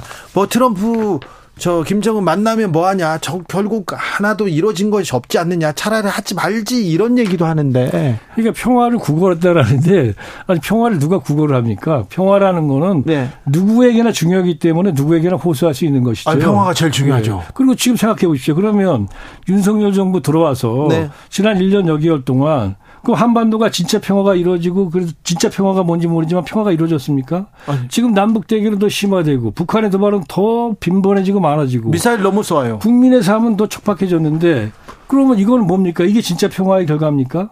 그렇기 때문에 평화라는 건 국민의 삶이 안정되고 그리고 그걸 통해서 국민이 활로 그야말로 자유롭게 경제 활동을 할 수 있고 그리고 그것이 외국 사람들이 우리를 갖다가 아 좋은 나라다 안전한 나라다 보는 거잖아요. 네. 그럴 수 있는 것 그렇게 만드는 것이 진짜 평화입니다. 근데 네. 과연 그럼 윤 정부가 말하는 진짜 평화가 뭔지 그걸 한번 물어보고 싶어요. 이 상황을 보면서. 네. 평화 얘기는 잘 안 합니다. 네. 네. 힘 이렇게 얘기를 하는데요. 음, 지금 정전 70주년을 북한에서는 승전일, 전승일 이렇게 이렇게 크게 한다면서요? 예, 북한에서는 뭐 현재 전 전쟁이 중단 잠정 중단돼서 정전이라고 표현하지 않습니까? 예. 근데 북한에서는 이제 자기들 이제 선전으로서 네. 예, 승전일, 승전, 전승 전쟁에서 이겼다라고 이제 체제 선전으로서 좀 과시하는 거죠. 네, 네. 어, 그런데요. 음. 한미일 정상회담 열릴 것으로 지금 8월에 열린다 이렇게 보도가 나왔는데요. 한미일 정상회담 열리면 또 북학 북핵 문제를 한미일 정상회담이 정상들이 모여도 북핵 얘기에 대해서는 뾰족한 얘기를 못 하는 것 같아요. 그리고 또 북한은 어떻게 대응할까요? 글쎄, 한미일 정상회담이 이미 3개월 전에 네. 그 G7 그 일본에서 열렸을 때 회담이 열렸었잖아요. 예? 그리고 또 열리는 건데요. 뭐 회담이 많이 열리는 거는 뭐 열려서 나쁠 건 없지요. 그러나 이제 한미일 어떻게 보면 윤석열 정부 들어와서 한미일 협력을 상당히 강조하고 있지 않습니까? 네. 그래서 한미일 협력을 공고하는 것 이 모습을 보여주고 싶어서 그걸 하겠죠. 그러나 거기서 뭐 북한 핵 문제에 대해서 어떤 새로운 주제가 나올 건지 이건 잘 모르겠습니다. 그건 이제 뭐 정부 당국자들한테 물어보셔야 되고요. 네. 북한 북한은 아마 이제 뭐 그 내용을 보고 반응을 하겠죠. 그래요. 예. 북핵에 대해서 그 한미일에서 무슨 얘기가 나오더라도 북한에서는 일단은 반발하겠죠.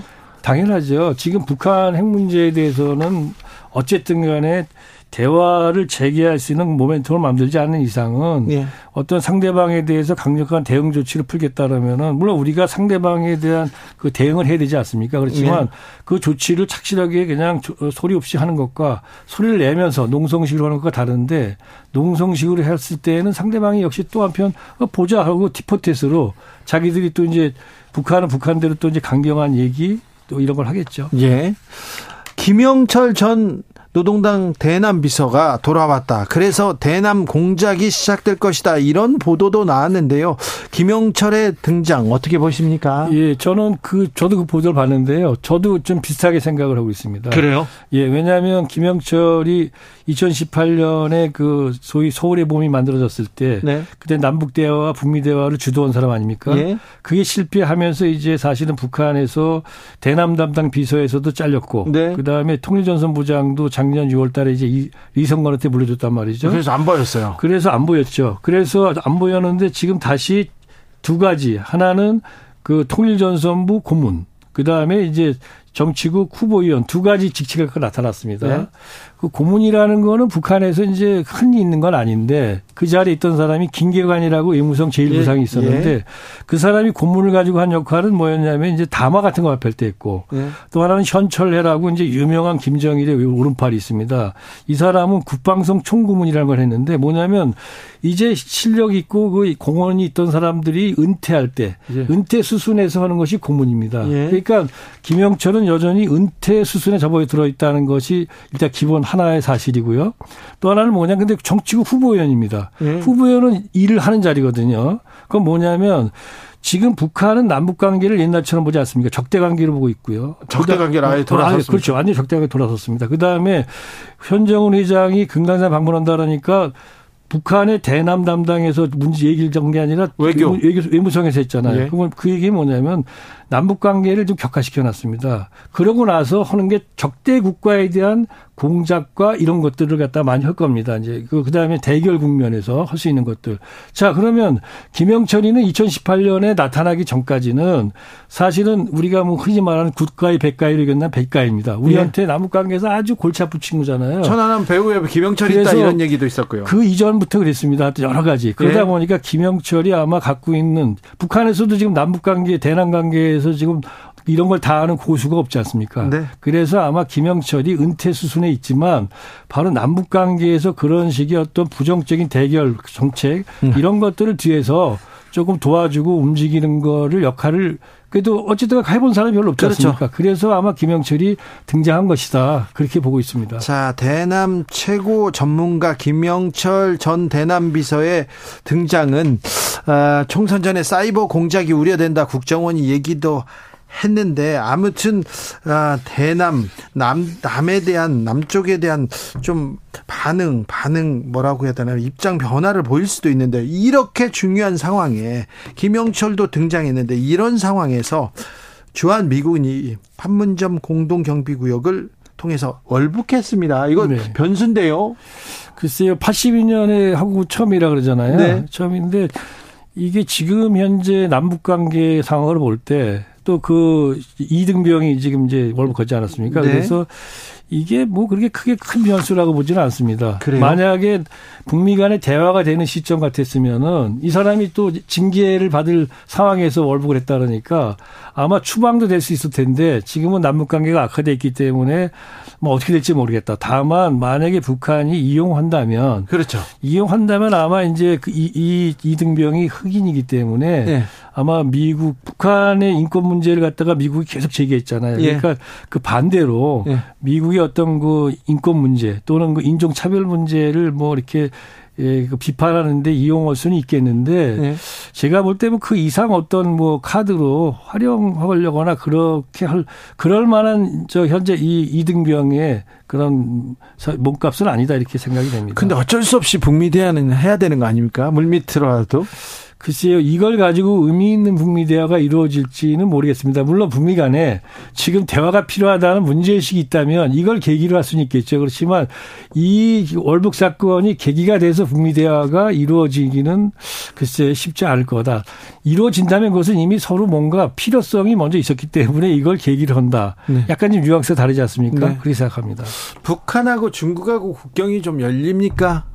지금 아무래도 코로나가 중국에서 열렸고요. 북한에서도 이미 뭐 전 세계적으로 코로나 그 봉쇄가 풀리고 있기 때문에 지금 조금씩 열리고 있다고 지금 보여지고 있습니다. 그렇습니까? 네. 어, 9월에 중국 항저우에서 아시안 게임이 있습니다. 북한은 일찌감치 참석한다 이렇게 얘기했는데요. 아, 그 어떤 좀좀 정치적 이벤트가 생길 수도 있다 이런 예상이 예, 지금 있습니다. 2019년 그 김정일 위원장이 2018년에 중, 어, 이 중국을 여러 번 방문했잖아요. 예. 그리고 2019년 6월 달에 시진핑 중국 국가주석이 북한을 방문했습니다. 예. 그때의 중국과 북한이 사실은 농업과 관광 기타 청년 뭐 지방 교류 해가지고 거의 전면적인 북중 간의 교류를 약속을 했는데 네. 그런데 그러고 나서 직후에 코로나가 터졌잖아요. 네. 그러다 보니까 지금 아마 올해부터 아마 조금씩 이제 막 문이 열리면서 북중 간의 교류가 상당히 이제 활발해질 것이다. 그러면 그 상징으로서 아직 이제 북중 간에 이제 문이 열리니까 열리면 아마 김정일 위원장이 올해 중국을 방문할 가능성은 높다고 지금 보고 있습니다. 아, 그렇다면 예, 올해 지금 현재 열리고 있으니까요. 예. 2018년 간 다음에 가지 않지 않았습니까? 네. 여전히 북중 간에는 이제 상황이서 뭐 노동신문이나 이런 걸 보면 서로 간에 굉장히 우호적인 상황에 있습니다. 네. 그래서 그렇다면 아시안 게임에 아시안 게임에 참석할 가능성도 배제할 수 없는데 그 타이밍과 여러 가지 조건들을 따져보겠죠. 예. 어제 김종대 전 의원이 네. 북중 관계 그 회복된다고 했는데 아직 완벽한 건 아닌 것 같다. 단체 관광객도 안 오고 아 뭔가 풀리지 않는 이상 기류가 있는 것 같다. 문제가 있는 것 같아 보인다. 이런 지적했는데 글쎄요, 그 무슨 근거를 갖고 그렇게 말씀했는지 모르지만 지금 북한이 지금 코로나 봉쇄를 푸는 것 자체에서 굉장히 조심하고 있습니다. 아직도 조심합니다. 조심하지. 그러니까 음. 완전하게 풀리진 않았잖아요. 네. 그래서 그렇고 이것이 풀려가면서 아마 점진적으로 이제 중국의 단체 관광객도 북한으로 들어갈 겁니다. 지금은 북중 간의 특별한 정치적인 꼬인 게 있어서 이렇게 지금 안 되는 게 아니고 네. 북한이 국경 봉쇄했던 걸 푸는 과정이 그렇게 녹록하게 쉽게 빨리빨리 풀질 않기 때문에 그렇다라고 보시는 게 맞을 것 같습니다. 아직도 굉장히 조심스럽군요. 네, 그렇습니다. 어, 통일부는 어떤 부서예요? 통일부는 어떤 부서냐는 거는 그건 정부 조직법 31조에 나와 있습니다. 그래서요. 예, 거기 31조에 보면은 제가 뭐 정확히 기억하는지 모르겠습니다만은 통일부 장관의 사명이 나와 있는데요. 네. 그래서 통일부 장관은 이제 뭐 통일과 그다음에 남북 대화 교류 협력 뭐 이런 것들을 하고 네. 기타 뭐 여러 가지 사무를 통일 관련 사무를 관장한다 이렇게 돼 있습니다. 네. 통일부는 남북 관계 개선하고 대화를 촉진해서 우리 우리가 남북한 간의 관계 개선을 통해서 우리 국민들이 보다 평화롭게 살고 한반도가 공동체로 나가게 하는 것 이것이 통일 통일부의 기본적인 임무입니다. 네. 예. 그런데요, 통일부 장관 후보자 김영우 후보자가 북한은 적, 북한 파괴가 북핵의 해결책이다 이렇게 얘기하시던데요. 그러니까 제가 조금 이제 걱정스럽긴 해요. 왜냐하면은 자 국방부 장관은 나라를 지키해서 국방력을 강화시키는 것이고, 네. 그다음에 외교부 장관은 외교를 하다 보니까 북한의 인권 문제라든가 제재 문제에 열심히 합니다. 네. 그 통일부 장관은 뭐 합니까? 통일부는 그 정부 조직법에 기초해서 보더라도 기본적으로 북한하고 대화를 터야 되고 관계 개선을 해야 되는 거죠. 교류 협력하는데. 그렇죠. 북한의 인권과 압박 같이 이거 압박 이런 거는 그거는 사실은 통일부의 업무를 보면 그거는 한 부분에 불과하고 오히려 기본 업무는 아닌 거죠. 근데 네. 이걸 갖다 기본 업무를 하겠다는 거 아닙니까? 네. 그러니까 그렇게 되면 이게 과연 맞는 얘기인지 정부 조직법에 맞는 얘기인지 또 이것이 과연 그러면 통일부를 갖다가 그렇게 하자고 만든 게 김대중 대통령도 아니고 노무현 대통령도 아니고 1969년 3월 1일 날 박정희 대통령이 만든 겁니다. 예. 근데 이걸 갖다가 이 통일부가 존립하는 기본 취지 자체를 지금 부정하는 거죠. 네. 통일부 장관은 통일 그리고 남북 대화, 교류 협력에 대한 정책의 수립, 통일 교육 그 밖에 통일에 대한 사무를 관장한다 이렇게 돼 있는데 근데 그 밖에 사무를 사무라 사무에 해당되는 북한 인권이나 제재 압박을 갖다가 제 1순위로 하고 싶어 하는 것이 그런 기류가 보여서 통일부 장관 차관을 전부 다 지금 통일부 사람이 아닌 사람을 바꾸고 있습니다. 왜냐하면 네. 과거 통일부는 남북 대화 교류를 갖다가 추진하는 것을 했기 때문에. 그렇죠. 예. 노상수님께서 장관님 설명 귀에 쏙쏙 들어옵니다. 그렇죠. 1885님 장관님 칼날 위의 평화 시간 내서 한 번 더 읽겠습니다. 아이고 저도 잘 읽었습니다. 칼날 위의 평화. 칼날 위의 평화라도 만들어야죠. 그렇습니다. 그렇죠. 예. 평화가 우리한테는 밥이고 법인데 예. 어, 윤석열 정부에서는요 평화가 그렇게 조금 힘이 있어야 평화가 온다 이렇게는 생각하고 힘 힘만 얘기하는 것 같아요. 평화를 위해서 힘이 있는 거거든요. 평화를 위해서. 예, 평화를 위해서 무엇을 할 것인가 하는 건 강력한 힘이 하나라면 대화를 하지 않으면 상대방과의 적대성을 완화시킬 수가 없고 그럼 상대방이 끊임없이 나의 강력한 힘에 대해서 상대도 힘을 키우고 대결을 달려들면 어떡하겠습니까? 네. 그러다 보니까 대화는 대화 없는 평화, 대화 없는 평화가 가능하겠습니까? 아주 강력한 힘이 있어서 상대방을 찍어 누르면 할 수 있지만 우리는 그럴 정도의 능력을 갖고 있지 못하잖아요. 네. 제가 예전에도 장관님께 여쭤봤는데요. 트럼프 전 미국 대통령은 어떻게 북한에서 트럼프식으로 평화를 트럼프식으로 북한을 조금 개혁 개방하려고 생각은 했던 것 같아요. 노력도 했고 김정은 위원장도 만났고요. 근데 조 바이든 대통령은 아무런 생각이 없는 것 같습니다. 한반도 평화에 대해서 관심이 없어 보여요. 이거 어떻게 하죠? 그러니까 지금 김대중 대통령이 말씀에 따르면 훌륭한 지도자는 뭐 서생적인 문제의식과 네. 그다음에 상인적인 현실 감각을 가져야 된다는데 트럼프는 서생적인 문제의식은 없습니다. 예. 그러니까 결국 회담이 결렬됐죠. 그렇지만 상인적인 현실 감각이 있으니까 아, 예. 북한을 끌어내야지 개방도 하고 그걸 통해서 인권을 강화시킬 수 있다 보는 거고. 그걸로 또 사업에 예. 또 도움이 되고요. 예. 바이든은 두 가지 다 없는 거죠. 그래요? 네. 아니, 한반도 문제에 관한 한. 네. 예. 딴 건 제가 잘 모르겠습니다. 윤석열 대통령은요? 그건 제가 평가하지 않겠습니다. 아, 다만 아, 어떻게 저렇게 한 외눈박이처럼 오로지 힘에 의한 평화를 말씀하시는지 평화는 우리가 안보 증진을 위하고 평화를 만들어가기 위해서는 기본적으로 강력한 힘과 대화를 통해서 상대방과의 어떤 적대성의 완화가 두 가지 축인데 하나만 얘기하면 평화가 될까? 이런 그 윤 대통령을 보면서 항상 그런 의구심을 갖습니다. 아, 윤석열 대통령은 뭐 검사 시절에 검사만 하셨잖아요. 통일 외교 안보에 대해서 특별히 통일에 대해서는 거의 뭐 하신 말이 없고요. 근데 저보다 더 많이 아시는 것처럼 지금 행동을 하시니까 예. 아 그래요? 그렇지 않습니까? 모든 거 규정적으로 말씀하시니까. 모든 걸 다 잘 아시는 분처럼 예. 네. 말, 말씀은 그렇게 하시죠.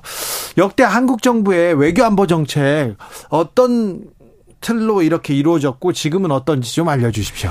기본적으로 어떤 대통령이건 간에 어쨌든 간에 한반도에서 남북 관계를 개선해서 평화 통일을 추구한다는 것은 그건 기본적으로 헌법의 기초에서 얘기했던 거죠. 우리의 숙명이에요. 그거는 진보와 보수의 차이가 없습니다. 네. 예, 약간의 강도의 차이죠. 네. 예. 그리고 그런 것이 평화가 정착돼야만 된다는 데서도 이의가 없는 거죠. 네.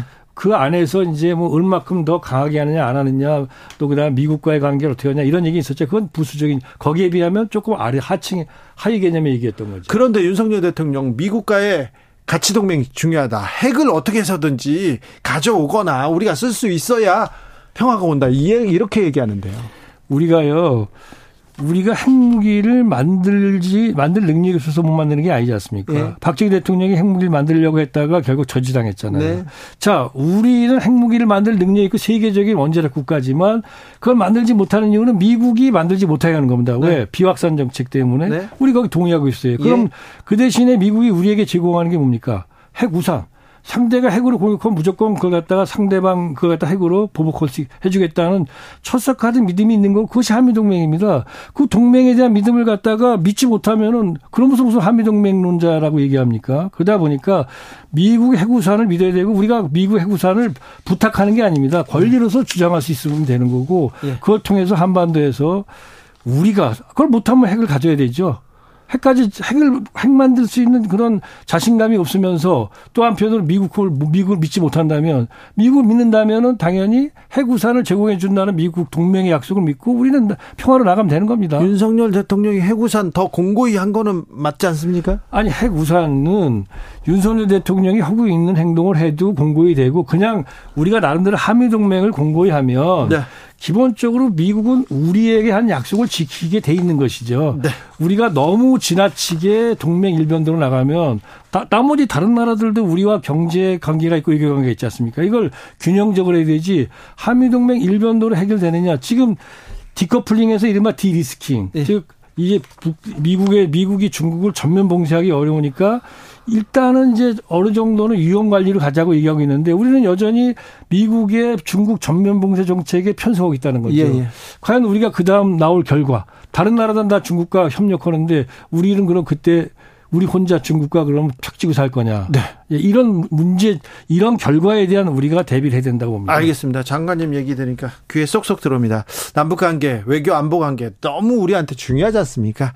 아, 국제 정세가 어떻게 흘러가는지 자주 좀 모셔가지고 얘기 듣고 싶은 바람이 있습니다. 장관님 자주 나와달라는 얘기입니다. 네, 그러겠습니다. 이종석 전 통일부 장관이었습니다. 네, 감사합니다. 감사합니다. 정치 피로, 사건 사고로 인한 피로, 고달픈 일상에서 오는 피로. 오늘 시사하셨습니까? 경험해 보세요. 들은 날과 안 들은 날의 차이. 여러분의 피로를 날려줄 저녁 한 끼 시사. 추진우 라이브.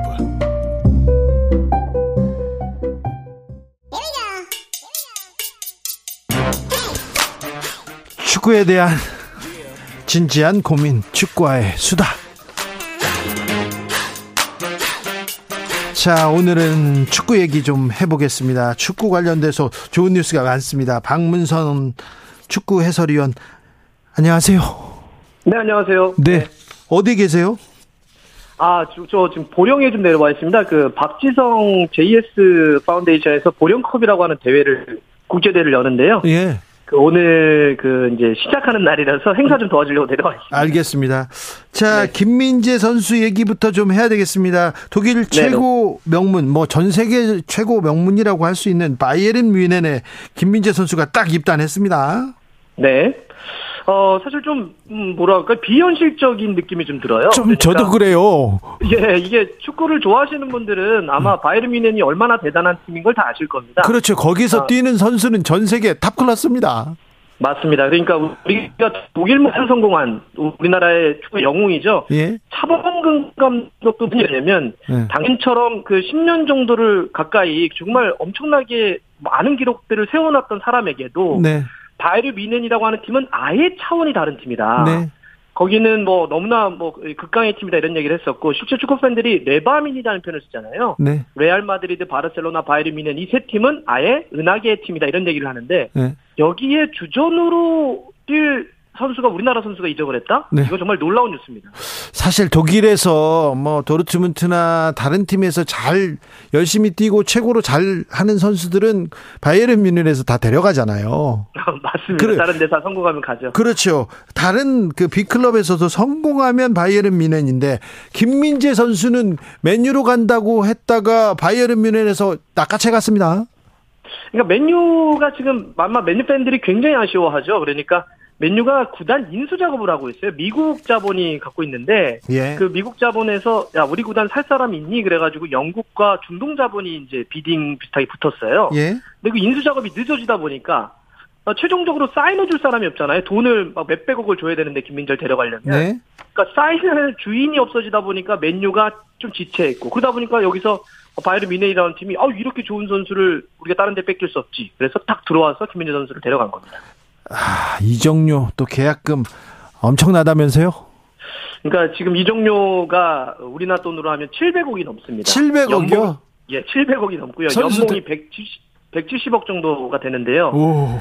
이게 그 아시아 선수의 역대 최고액이고요. 예. 바이르 뮌헨 역사를 통틀어서 놓고 보더라도 모든 국적의 바이르 뮌헨 선수들 이적을 통틀어 보더라도 역대 세 번째에 해당하는 어마어마한 금액입니다. 오.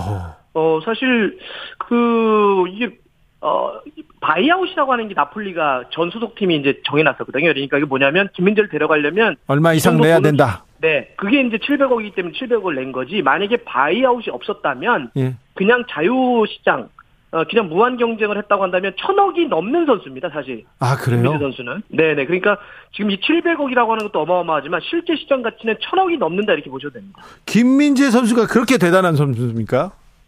뭐, 저, 저 축구 좋아하시잖아요. 그래서 네.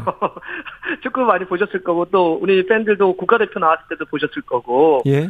어, 참 희한하죠. 그러니까 터키 무대 1년 뛰고 페네르바체를 완전 성공시키면서 어, 이탈리아로 갔고 이탈리아 나폴리를 33년 만에 우승으로 가자마자 우승시켰고 또 센세이션이었어요. 세리에, 예, 세리에 전체 최고의 수비수가 됐고요. 예. 어, 그러다 보니까 어, 이 선수 뭐지? 이번에 바이에른 뮌헨도 김민재를 영입하면서 위에 뭐라고 썼냐면 몬스터라고 썼습니다. 그러니까 예. 진짜 괴물인 거죠. 예. 어떻게 유럽에 나오자마자 모든 팀들을 다 도장 깨기 하듯이 저렇게 하고 리그를 평정하고 올 수 있지?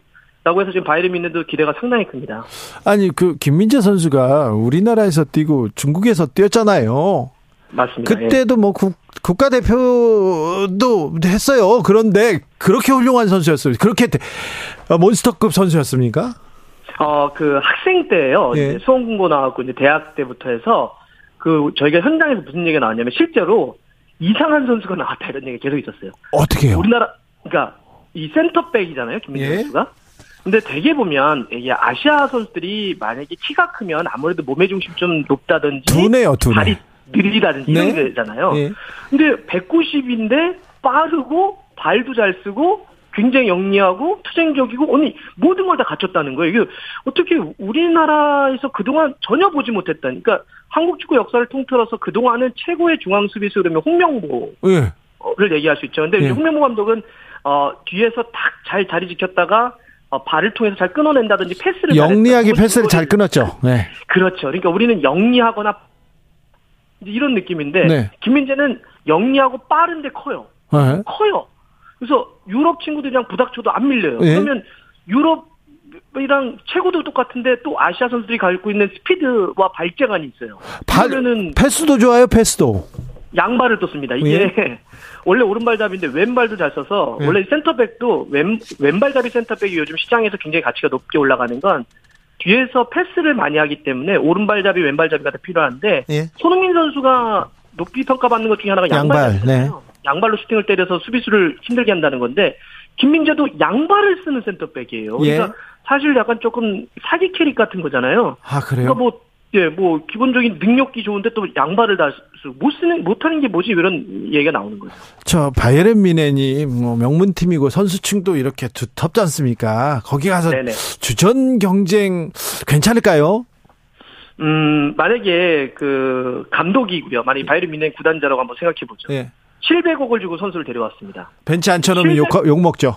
700억을 데려와서 벤치 앉혀놓으려고 그러면 그거는 어 물러나야죠. 네. 그 결정을 한 사람이 아하. 당연히 어 김민재를 주전으로 쓰려고 데려간 거고요. 네. 거기 지금 어, 더 리우트라고 하는 선수하고 우파메카노라고 하는 선수가 있는데 네. 둘다 훌륭한 선수입니다. 네. 근데 지금으로서는 지난 시즌 우파메카노가 약간 조금 힘들었던 측면도 조금 있고 예. 그래서 지금은 더 리흐트와 김민재 혹은 세 선수를 동시에 쓰는 어 뭐 변칙적인 three back 여하튼 four back이건 three back이건 김민재는 투헬 감독이 주전으로 당연히 데려간 겁니다. 예.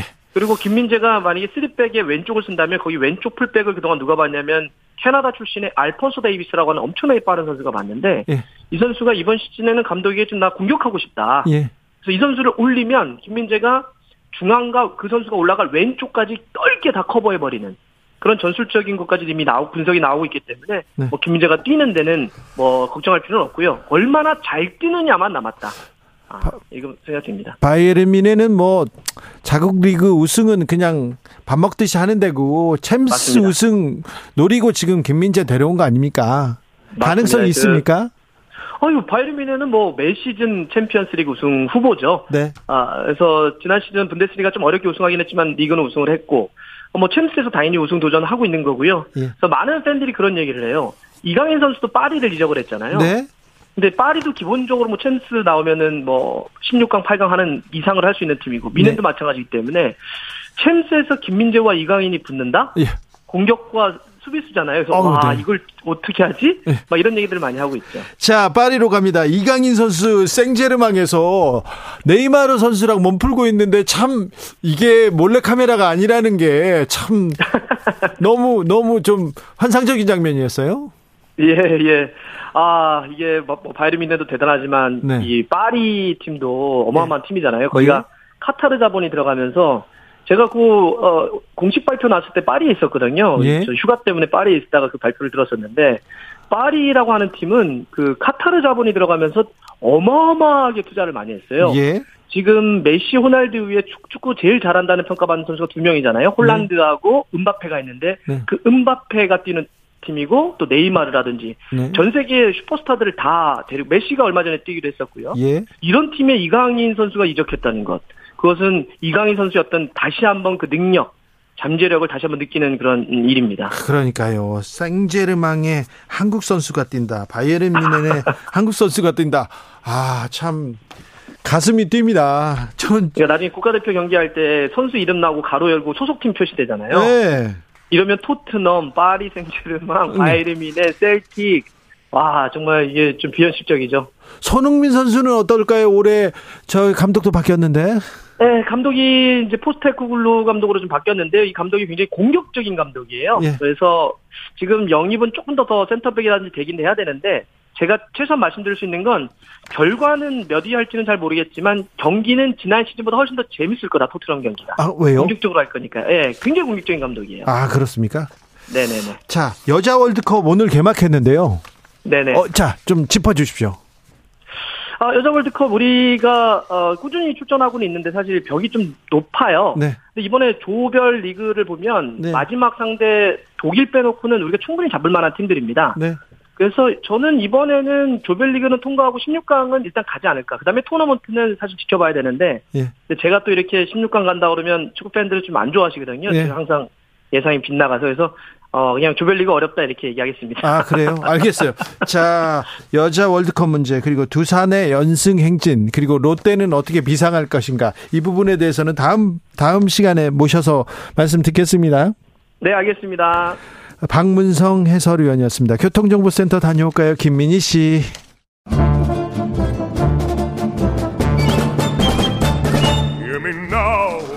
여기도 뉴스 저기도 뉴스 빡빡한 시사 뉴스 속에서 가슴이 답답할 때 네, 휴식을 드리는 시간입니다. 오늘도 맛있는 책을 만나보겠습니다. 책의 맛 김갑수 평론가 어서 오세요. 안녕하세요. 정선태 교수 어서 오세요. 네, 네. 안녕하세요. 잘 계십니까? 네. 네. 요즘 어떻게 지내십니까? 네. 뭐가 있긴 있는데 네. 이 시간에 다리 다리 건너요. 다리를 걷는 예. 걸어서요? 예. 그러니까 한강에 다리가 많잖아요. 네네. 근데 이제 상대적으로 제가 이제 빈 시간이 좀 많아진 나이가 되니까 이제 대부분의 다리를 걸어서 이쪽 다리를 건너서 쭉 가서 저쪽 다리를 건너오는 코스를 해서 매일 어, 한두 번 하고 있는데 매일 다리를 건너십니까? 예, 예, 예. 매일 아침 저녁으로 하는데 야 서강대교가 제일 아름다워요. 서강대교요? 예, 예. 아 저도 저 퇴근하면 이 방송 끝나면요 음. 서강대교를 지나서 제가 TBS로 음악 방송을 하러 다녔거든요. 음. 그러면 석양을 볼 때마다 아름답다는 생각을 했어요. 그런데 김갑수 선생님 머리가 파격적으로 변하셨는데 뭐 심경의 변화라도 음. 혹시 또 무슨 뭐 어, 아픔이라도 뭐. 아니 뭐 동네, 동네 아주머니 미용사께서 그냥 알아서 하세요 하니까 아 그래요? 네. 네. 주로 그렇죠. 뭐. 네. 네. 주로 그렇죠. 선생님은 네, 여전합니다. 네. 네. 전, 저는 한강을 한 번도 걸어서 어, 건너본 적이 없어요. 아 근데 한번 해보세요. 그래요? 정말 완연하게 다 누구나 차로 건넜지 네. 거길 도보로 이렇게 둘레둘레 보면서 다닌 적이 없잖아요. 뭐 장마철 그리고 하늘이 맑고 공기가 음, 맑을 음. 때는 괜찮을 것 같아요. 아니 오후 저녁에요. 네. 제가 권하는 건 원효대교를 건너서 쭉 걸어 올라가서 서강대교로 또 반대로 건너오는 코스예요. 한두 시간 되겠는데요? 두 시간 좀 더 걸리는데 아주 좋아요. 아, 네. 힘들 텐데요. 다른 사람들 시키시지. 아래 것도 시켜요? 아, 죄송합니다. 네. 자, 오늘은 어떤 책 읽어볼까요? 네, 오늘은 김혜진의 장편 소설 딸에 대하여. 아, 딸에 골랐습니다. 대하여. 네. 하, 이거 하, 이거 좀 문제작이었는데 굉장히 네. 굉장히 뭐 아, 그 문제작입니다. 딸 그리고 딸의 여자친구하고 같이 네, 네. 네. 사게 되는 얘기죠. 네. 한국 문학을 쭉 보면은 네. 저희가 아버지와 아들 얘기가 많잖아요. 그렇죠. 네. 어머니의 경우는 아들을 껴안고 끊임없이 희생하고 사랑하는 얘기고 우리 한국 문학사에서 딸과 어머니의 얘기로 어, 우뚝한 작품은 뭐니 뭐니 해도 박완서의 남옥이죠. 네. 네. 요즘 80년대생 작가들 네. 그러니까 지금 30대 후반, 40대, 40대 초반들 네, 이 네. 작가들의 소설들을 좀 몇 편 읽었는데 어머니와 딸 얘기 딸 얘기들이 꽤 많아요. 예. 우리 지난번에 했던 최은영의 밝은 밤도 그 흐름 속에 있다 볼 수 있을 것 같고 어, 이 김혜진의 딸에 대하여도 그렇습니다. 근데 예. 요즘 젊은 작가들의 문제 의식이 무엇인지 고민이 무엇인지를 읽을 수 있을 것 같아서 이 작품을 골랐습니다. 예, 아, 문제적이라고 했듯이 문제적입니다. 네. 예, 인물들을 보면은 그러니까 어머니가 화자예요. 60대이나 어머니 화자인데 요양병원 어, 보호사입니다. 요양보호사입니다. 이런저런 일을 하다가 여기까지 온 사람이죠. 그리고 30대 딸이 있습니다. 예, 시간 강사 생활하는 것 같은데 레즈비언입니다. 예. 그리고 딸의 예, 파트너 있죠. 네. 여기는 레인이라고 부르는 네. 파트너가 있습니다. 이 딸, 딸과 딸의 그 파트너가 엄마의 집으로 들어오면서 이 이야기가 전개됩니다. 엄마가요, 이게 딸, 그리고 딸의 여자친구, 딸의 애인과 함께 같이 살게 됩니다. 일단, 우리 소설에서는 좀 파격적입니다. 그렇죠. 네. 네. 제가 정 선생에게 줄거리적으로 살짝만 좀 네. 보태면 그런 관계가 형성된 가운데 이야기가 두 축으로 끝까지 흘러가는 거예요. 예. 한 축은 바로 어, 어려운 환경 속에서 맞이한 그 딸과 딸의 이제 파트너 문제, 그로 인해서 많은 일이 발생하고, 음. 그리고 또 한 축은 그 주인공인 그 엄마가 요양보호사인데, 어, 직업적으로 요양보호사들이 이제 간병하는 대상들이 있잖아요. 네. 근데 그 중에 특정한 한 할머니를 자기 직업을 박탈당해서 가면까지 거의 헌신적으로 돌봐요. 네. 젠이라는 사람이죠. 젠이라는 할머니. 이건 상식적으로 뭐 누구를 극진히 잘해준다 차원이 아니라 사실은 자기를 투사한 행위 음. 같은 건데 음. 이두 축으로 얘기가 흘러가요. 음. 근데 소설의 분위기를 간단히 말씀드리면 전반적으로 계속 어, 암울합니다. 그리고 어 과거에 우리나라에서 꽤 유행을 했던 그 여성주의 문학이라는 게 있는데 네. 그 그런 계열 문학의 좀 특징 같은 게 이 이야기의 전개를 계속 내적 독백 독백투로 해나가는 겁니다. 내적 독백 안에서 이렇게 네. 막. 이 소설도 거의 전체적으로 내적 독백처럼 객관화 시키지 않은 이야기로 이렇게 흘러가서 그 독백 속에 자기가 발을 담그면 쭉 빠져들어서 끝까지 한 방, 한 방에 원, 완독을 하게 되는데, 어, 어떤 때는 너무 중얼중얼중얼중얼 음. 이렇게 보이기도 하는 그런 측면이 있는 작품이죠. 음. 더군다나 뭐 많은 소설들 그렇듯이 따옴표도 없고 그래서, 어, 이 독백의 예, 스며들기가 좀 쉽지가 않죠. 여기저기 좀 더듬거리게 되고 네. 좀 헤매게 되기도 하고 그럽니다. 네. 그 제니란 인물 말씀하셨는데 요양병원에서 서서히 죽어가는 분이죠. 이, 이 할머니는 아, 입양 아들을 위해서 일을 했고 외국에서 많은 공부를 하고 그리고 또 한국에 와서는 뭐 외국인 노동자들을 위해서 일을 하고 그런 사람인데. 그러니까 소위 옛날에 잘난 여성인데 사람인데 치매가 돼서 음. 사고 일가 사고 묻힌 상태로 요양원에 버려진 음. 할머니인 거죠. 그렇죠. 한국 사회의 여러 문제들, 그러니까 여성 문제 아니면 뭐 성소수자 문제 또는 뭐 노인 문제 이런 또 가족 문제 다양한 문제들을 에, 보여주는 작품이 아닌가 싶어요. 아마 이 방송 들으시는 분들이 이 딸에 대하여는 꼭 읽어 보셨으면 좋겠습니다. 왜 음. 요즘 젊은 사람이 무슨 고민을 하는지. 그리고 네. 또 하나는 저도 뭐 딸을 키웁니다만 30대네요 벌써. 이 엄마들하고 딸하고 사이가 좋, 좋잖아요. 네. 근데 틈만 나면 싸워요.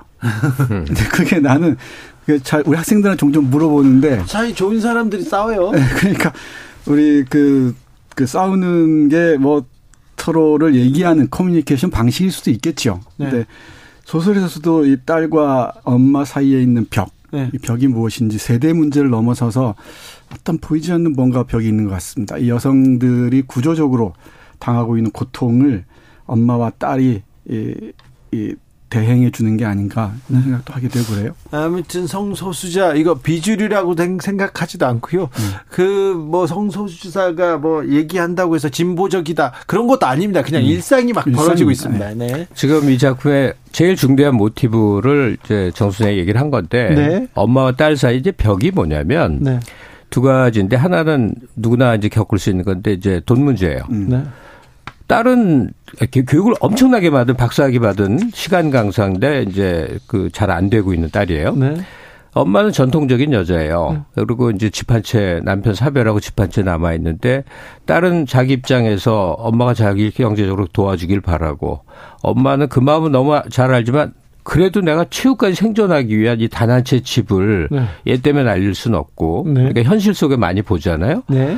그러니까 자녀 세대, 부모 세대 경제 문제 이 벽이 하나 있고 예.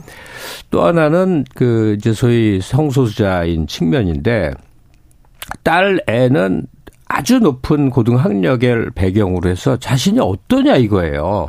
내가 레지건, 네. 내가 뭐건 이제 서방적 개념이 확실하게 박힌 애기 때문에 부끄러울 것도 없고 잘못된 것도 아니고 떳떳하다는 인식을 해요. 예. 그때 이 전통적인 가치관의 엄마는 딸을 이해해 보려고 정말 죽도록 노력을 해요. 아, 그럴 수도 있나 보다. 근데 안 되는 거예요. 네. 아무리 아무리 노력을 해도 이렇게 멀쩡한 애가 좋은 신랑 만나서 가정 꾸리고 애 낳고 살면 너무 좋을 텐데 너 무슨 미친 짓이냐 이 생각을 음. 내가 잘못 생각하는 거지라고 생각해 보려고 아무리 해도 극복이 안 되는 거예요. 음. 이건 넘어설 수 없는 벽 같은 거죠. 그 모습이 상당히 그 좀 설득력 있게 그려져 있어요. 네. 뭐 독자들은 그 엄마 입장에서 또는 딸 입장에서 이 소설 읽으면은 만 이해가 될 것 같습니다. 에, 엄마하고 딸 사이에 병 얘기를 했는데 그 문장도 한번 읽어봐야죠. 어떤지. 자 문장 속으로 들어가 보겠습니다. 네. 이 이렇게 얘기합니다. 화자는 엄마입니다. 네. 엄마 엄마의 입장에서 이야기를 끌어갑니다. 딸애와 나 사이엔 보이지 않는 두껍고 거대한 벽이 서 있는 게 틀림없다. 그래서 이쪽에 선 내가 아무리 소리를 질러도 딸애에겐 들리지 않는 거겠지. 오래전 막 대학에 입학한 딸과 이런 식으로 말다툼을 벌였던 적이 있다. 어느 날 느닷없이 아프리카 어딘가로 봉사활동을 하러 가겠다고 선언한 직후다. 딸애가 공무원이나 교사가 되었으면 하는 내 기대에 금이 간 게 그날이 처음이 아니었는데도 나는 무섭게 딸애를 몰아세웠다. 하필이면 그런 위험한 곳에 하필이면 지금 하필이면 내 딸이 그런 말을 한 기억이 난다. 결국 딸이 떠난 날 아침에 얼마간의 돈을 지어주며 돌아와서는 열심히 시험 준비를 하라고 타이르던 기억도 난다. 딸애는 여름방학이 끝날 무렵 돌아왔고 이듬해 봄에 집을 나갔다. 그런 식으로 나는 상상하기 상상하지도 않은 내가 허락하지도 않은 독립을 한 것이다. 네. 계속해서 싸움은 반복됩니다. 네. 계속해서 이해하려고 하다가 안 되고 싸움은 계속됩니다. 네, 독자 입장인 제 입장에서 봐도 양쪽이 어쩌면 그렇게 다 이해가 가는지 모르겠어요. 음, 가요? 어, 양쪽이 다. 네. 그러니까 엄마는 딸을 이해 못하고 딸은 엄마를 이해를 못하는데 이해 못하는 서로에 대해서 독자인 저는 다 이해가 가더라 하는 거예요. 아 그래요? 예, 특히 엄마가 느끼는 그 막막한 벽 같은 거 말이에요. 네. 그러니까 이거는 그 작가가 의도적인 주제 설정하에 풀어간 건 틀림없지만 네. 그래도 우리 삶 속에 많이 녹아 있는데 네. 다만 우리 사회 보편적으로 이 성소수자 문제는 은폐돼 있거든요. 예, 예. 가끔 사건의 형태로 드러나긴 음. 하지 이렇게 그걸 뭐 표면화시켜서 뭐 외국처럼 우리 그러진 않잖아요. 네. 이걸 이제 연역을 하면 꼭 성소수자뿐만이 아니라 다양한 형태의 삶의 문제를 안고 있는 사람들의 음. 문제들로도 이렇게 이제 해나갈 수가 있는 거죠. 음. 이게 또 소설의 중요한 역할이기도 하죠. 근데 그 부모와 자식 간의 관계에 대해서 그런데 우리 되게 아이들 키워보면 그렇잖아요. 나는 엄마로서 특히 아빠로서 뭐 잘한 것 같은데 왜 우리 아이들은 나한테 이렇게 서운한 게 많을까? 저는 그게 서운할 때가 많아요. 아 그래요? 응. 근데 아 이만한 아빠가 어딨다고 음. 생각하는데 보통 아빠들은요 나는 괜찮아 나는 저, 그러게 말이에요 부모하고 달리 나는 음. 괜찮다 나는 뭐 해줄 만큼 해줬다 이렇게 생각하죠 네, 그 엄마 자, 엄마도 그렇죠 어머니도 뭐 실제 가족 관계에서는 좀 그런 게 있죠. 저도 제 아이에 대해서 포기한 지가 이제 꽤 오래됐거든요. 그러니까 가치관이라는 거를 저도 비교적 나이에 비해서는 열려 있는 분이신데요. 당대적 사고를 하려고 노력도 네. 하고 음. 또 애들하고 대화 애, 가 하나인데 대화를 하기 위해서 굉장히 많이 이제 애를 썼다고 생각을 하는데 네. 어느 때부턴가 안 되는 거예요. 대화가 끊어졌죠. 예, 네, 대화도 끊어졌고 대화를 하면 네. 전혀 다른 얘기를 하고 있는 거를 음. 늘 확인을 해요. 근데 얘가 한 대학교 1, 2, 3학년 때까지는 내가 설득을 해 보려고 노력을 했는데 보니까 불가능하구나라는 결론에 도달했어요. 그래서 이제 완전히 남이고 나는 경제적 후원자일 뿐이지 이, 이 어른이 된 이 사나이에게 정신적으로 영향을 미칠 수 없다는 게 아주 명확히 명확히 보이더라고요. 음. 그 다음에는 내린 결론은 아, 포기다. 포기요? 네, 어떻게 하려고 해서는 안 된다. 각자 살아가는 거다. 각자 살아. 다만 이제 얘가 분가하고 면 명절 때 얼굴 보지 않겠어요? 네, 걱정은 되잖아요. 전화도 종종 할 테고. 걱정되잖아요. 근데 그 이상의 관계는 불가능하다.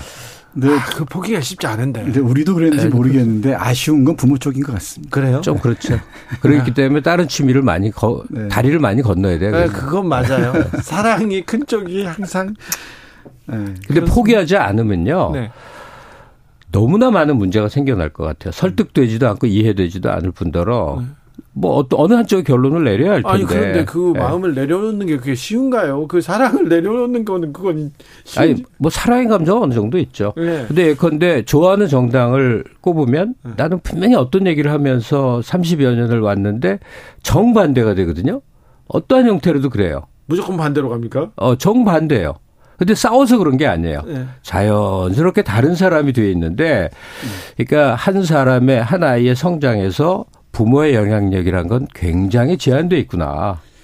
뭐 그런 생각을 하죠. 말입니다. 이, 이 소설에서도 사실 그런 그 문제들을 파고들고 있죠. 그, 아, 딸 얘기 잠깐 더 해보면 네. 잘난 딸이라고 그랬잖아요. 네. 공부도 많이 하고. 그렇죠. 또 다른 타자의 고통에 대한 관심도 깊고. 네. 그리고 이 성소수자로서 어, 부당한 대우를 받은 동료를 위해서 싸움도 해주고 네네. 네, 이런 상황을 본 어, 이 엄마가 얼마 속이 터지겠어요. 이제 우리 이 엄마의 화소연 좀 들어봐야 될것 될것 같습니다. 예. 이렇게 얘기합니다. 나는 내 딸이 이렇게 차별받는 게 속이 상해요. 공부도 많이 하고 아는 것도 많은 그 애가 일터에서 쫓겨나고 돈 앞에서 쩔쩔매다가 가난 속에 처박히고 늙어서까지 나처럼 이런 고된 육체 노동 속에 던져질까 봐 두려워요. 그건 내 딸이 여자를 좋아하는 것과는 아무 상관이 없는 일이잖아요. 예. 난이 애들을 이해해달라고 사정하는 게 아니에요. 다만 이 애들이 잘할 수 있는 일을 하도록 내버려 두고 그만한 대우를 해주는 것. 내가 바라는 건 그게 전부예요. 이 문장이 소설의 핵심적인 메시지를 담고 있는 것 같습니다. 그래요. 네.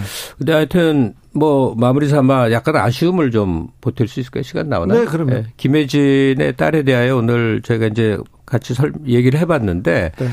다만 이 이야기 속에 흘러가는 이제 사회 구조적 그 문제들이 있어요. 네. 특히 시간 강사인 딸애가 어 바로 그 성소수자 문제 때문에 이제 박탈을 당하면서 항거하는 과정의 이야기가 나와요. 네. 근데 작가가 좀 유념을 해야 될 게 이런 것 같아요. 그 사회적 불이나 구조적 문제를 다룰 때는 그 일부러라도 편향성으로 저들은 악이다 하는 모습을 보이지 말고 최대한 객관화 시켜놔야 될 것 같아요. 음. 어느 입장에 서서건 상황이 이렇다는 건 설득이 되게끔 그렇지 않고 주관적으로 어쩌고 어느 쪽으로 이미 이미 치우쳐서 이제 묘사가 흘러가게 되면 좀 설득력이 떨어지는데 이 딸에 대해서도 약간 그런 약점을 발견을 했다 하는 겁니다.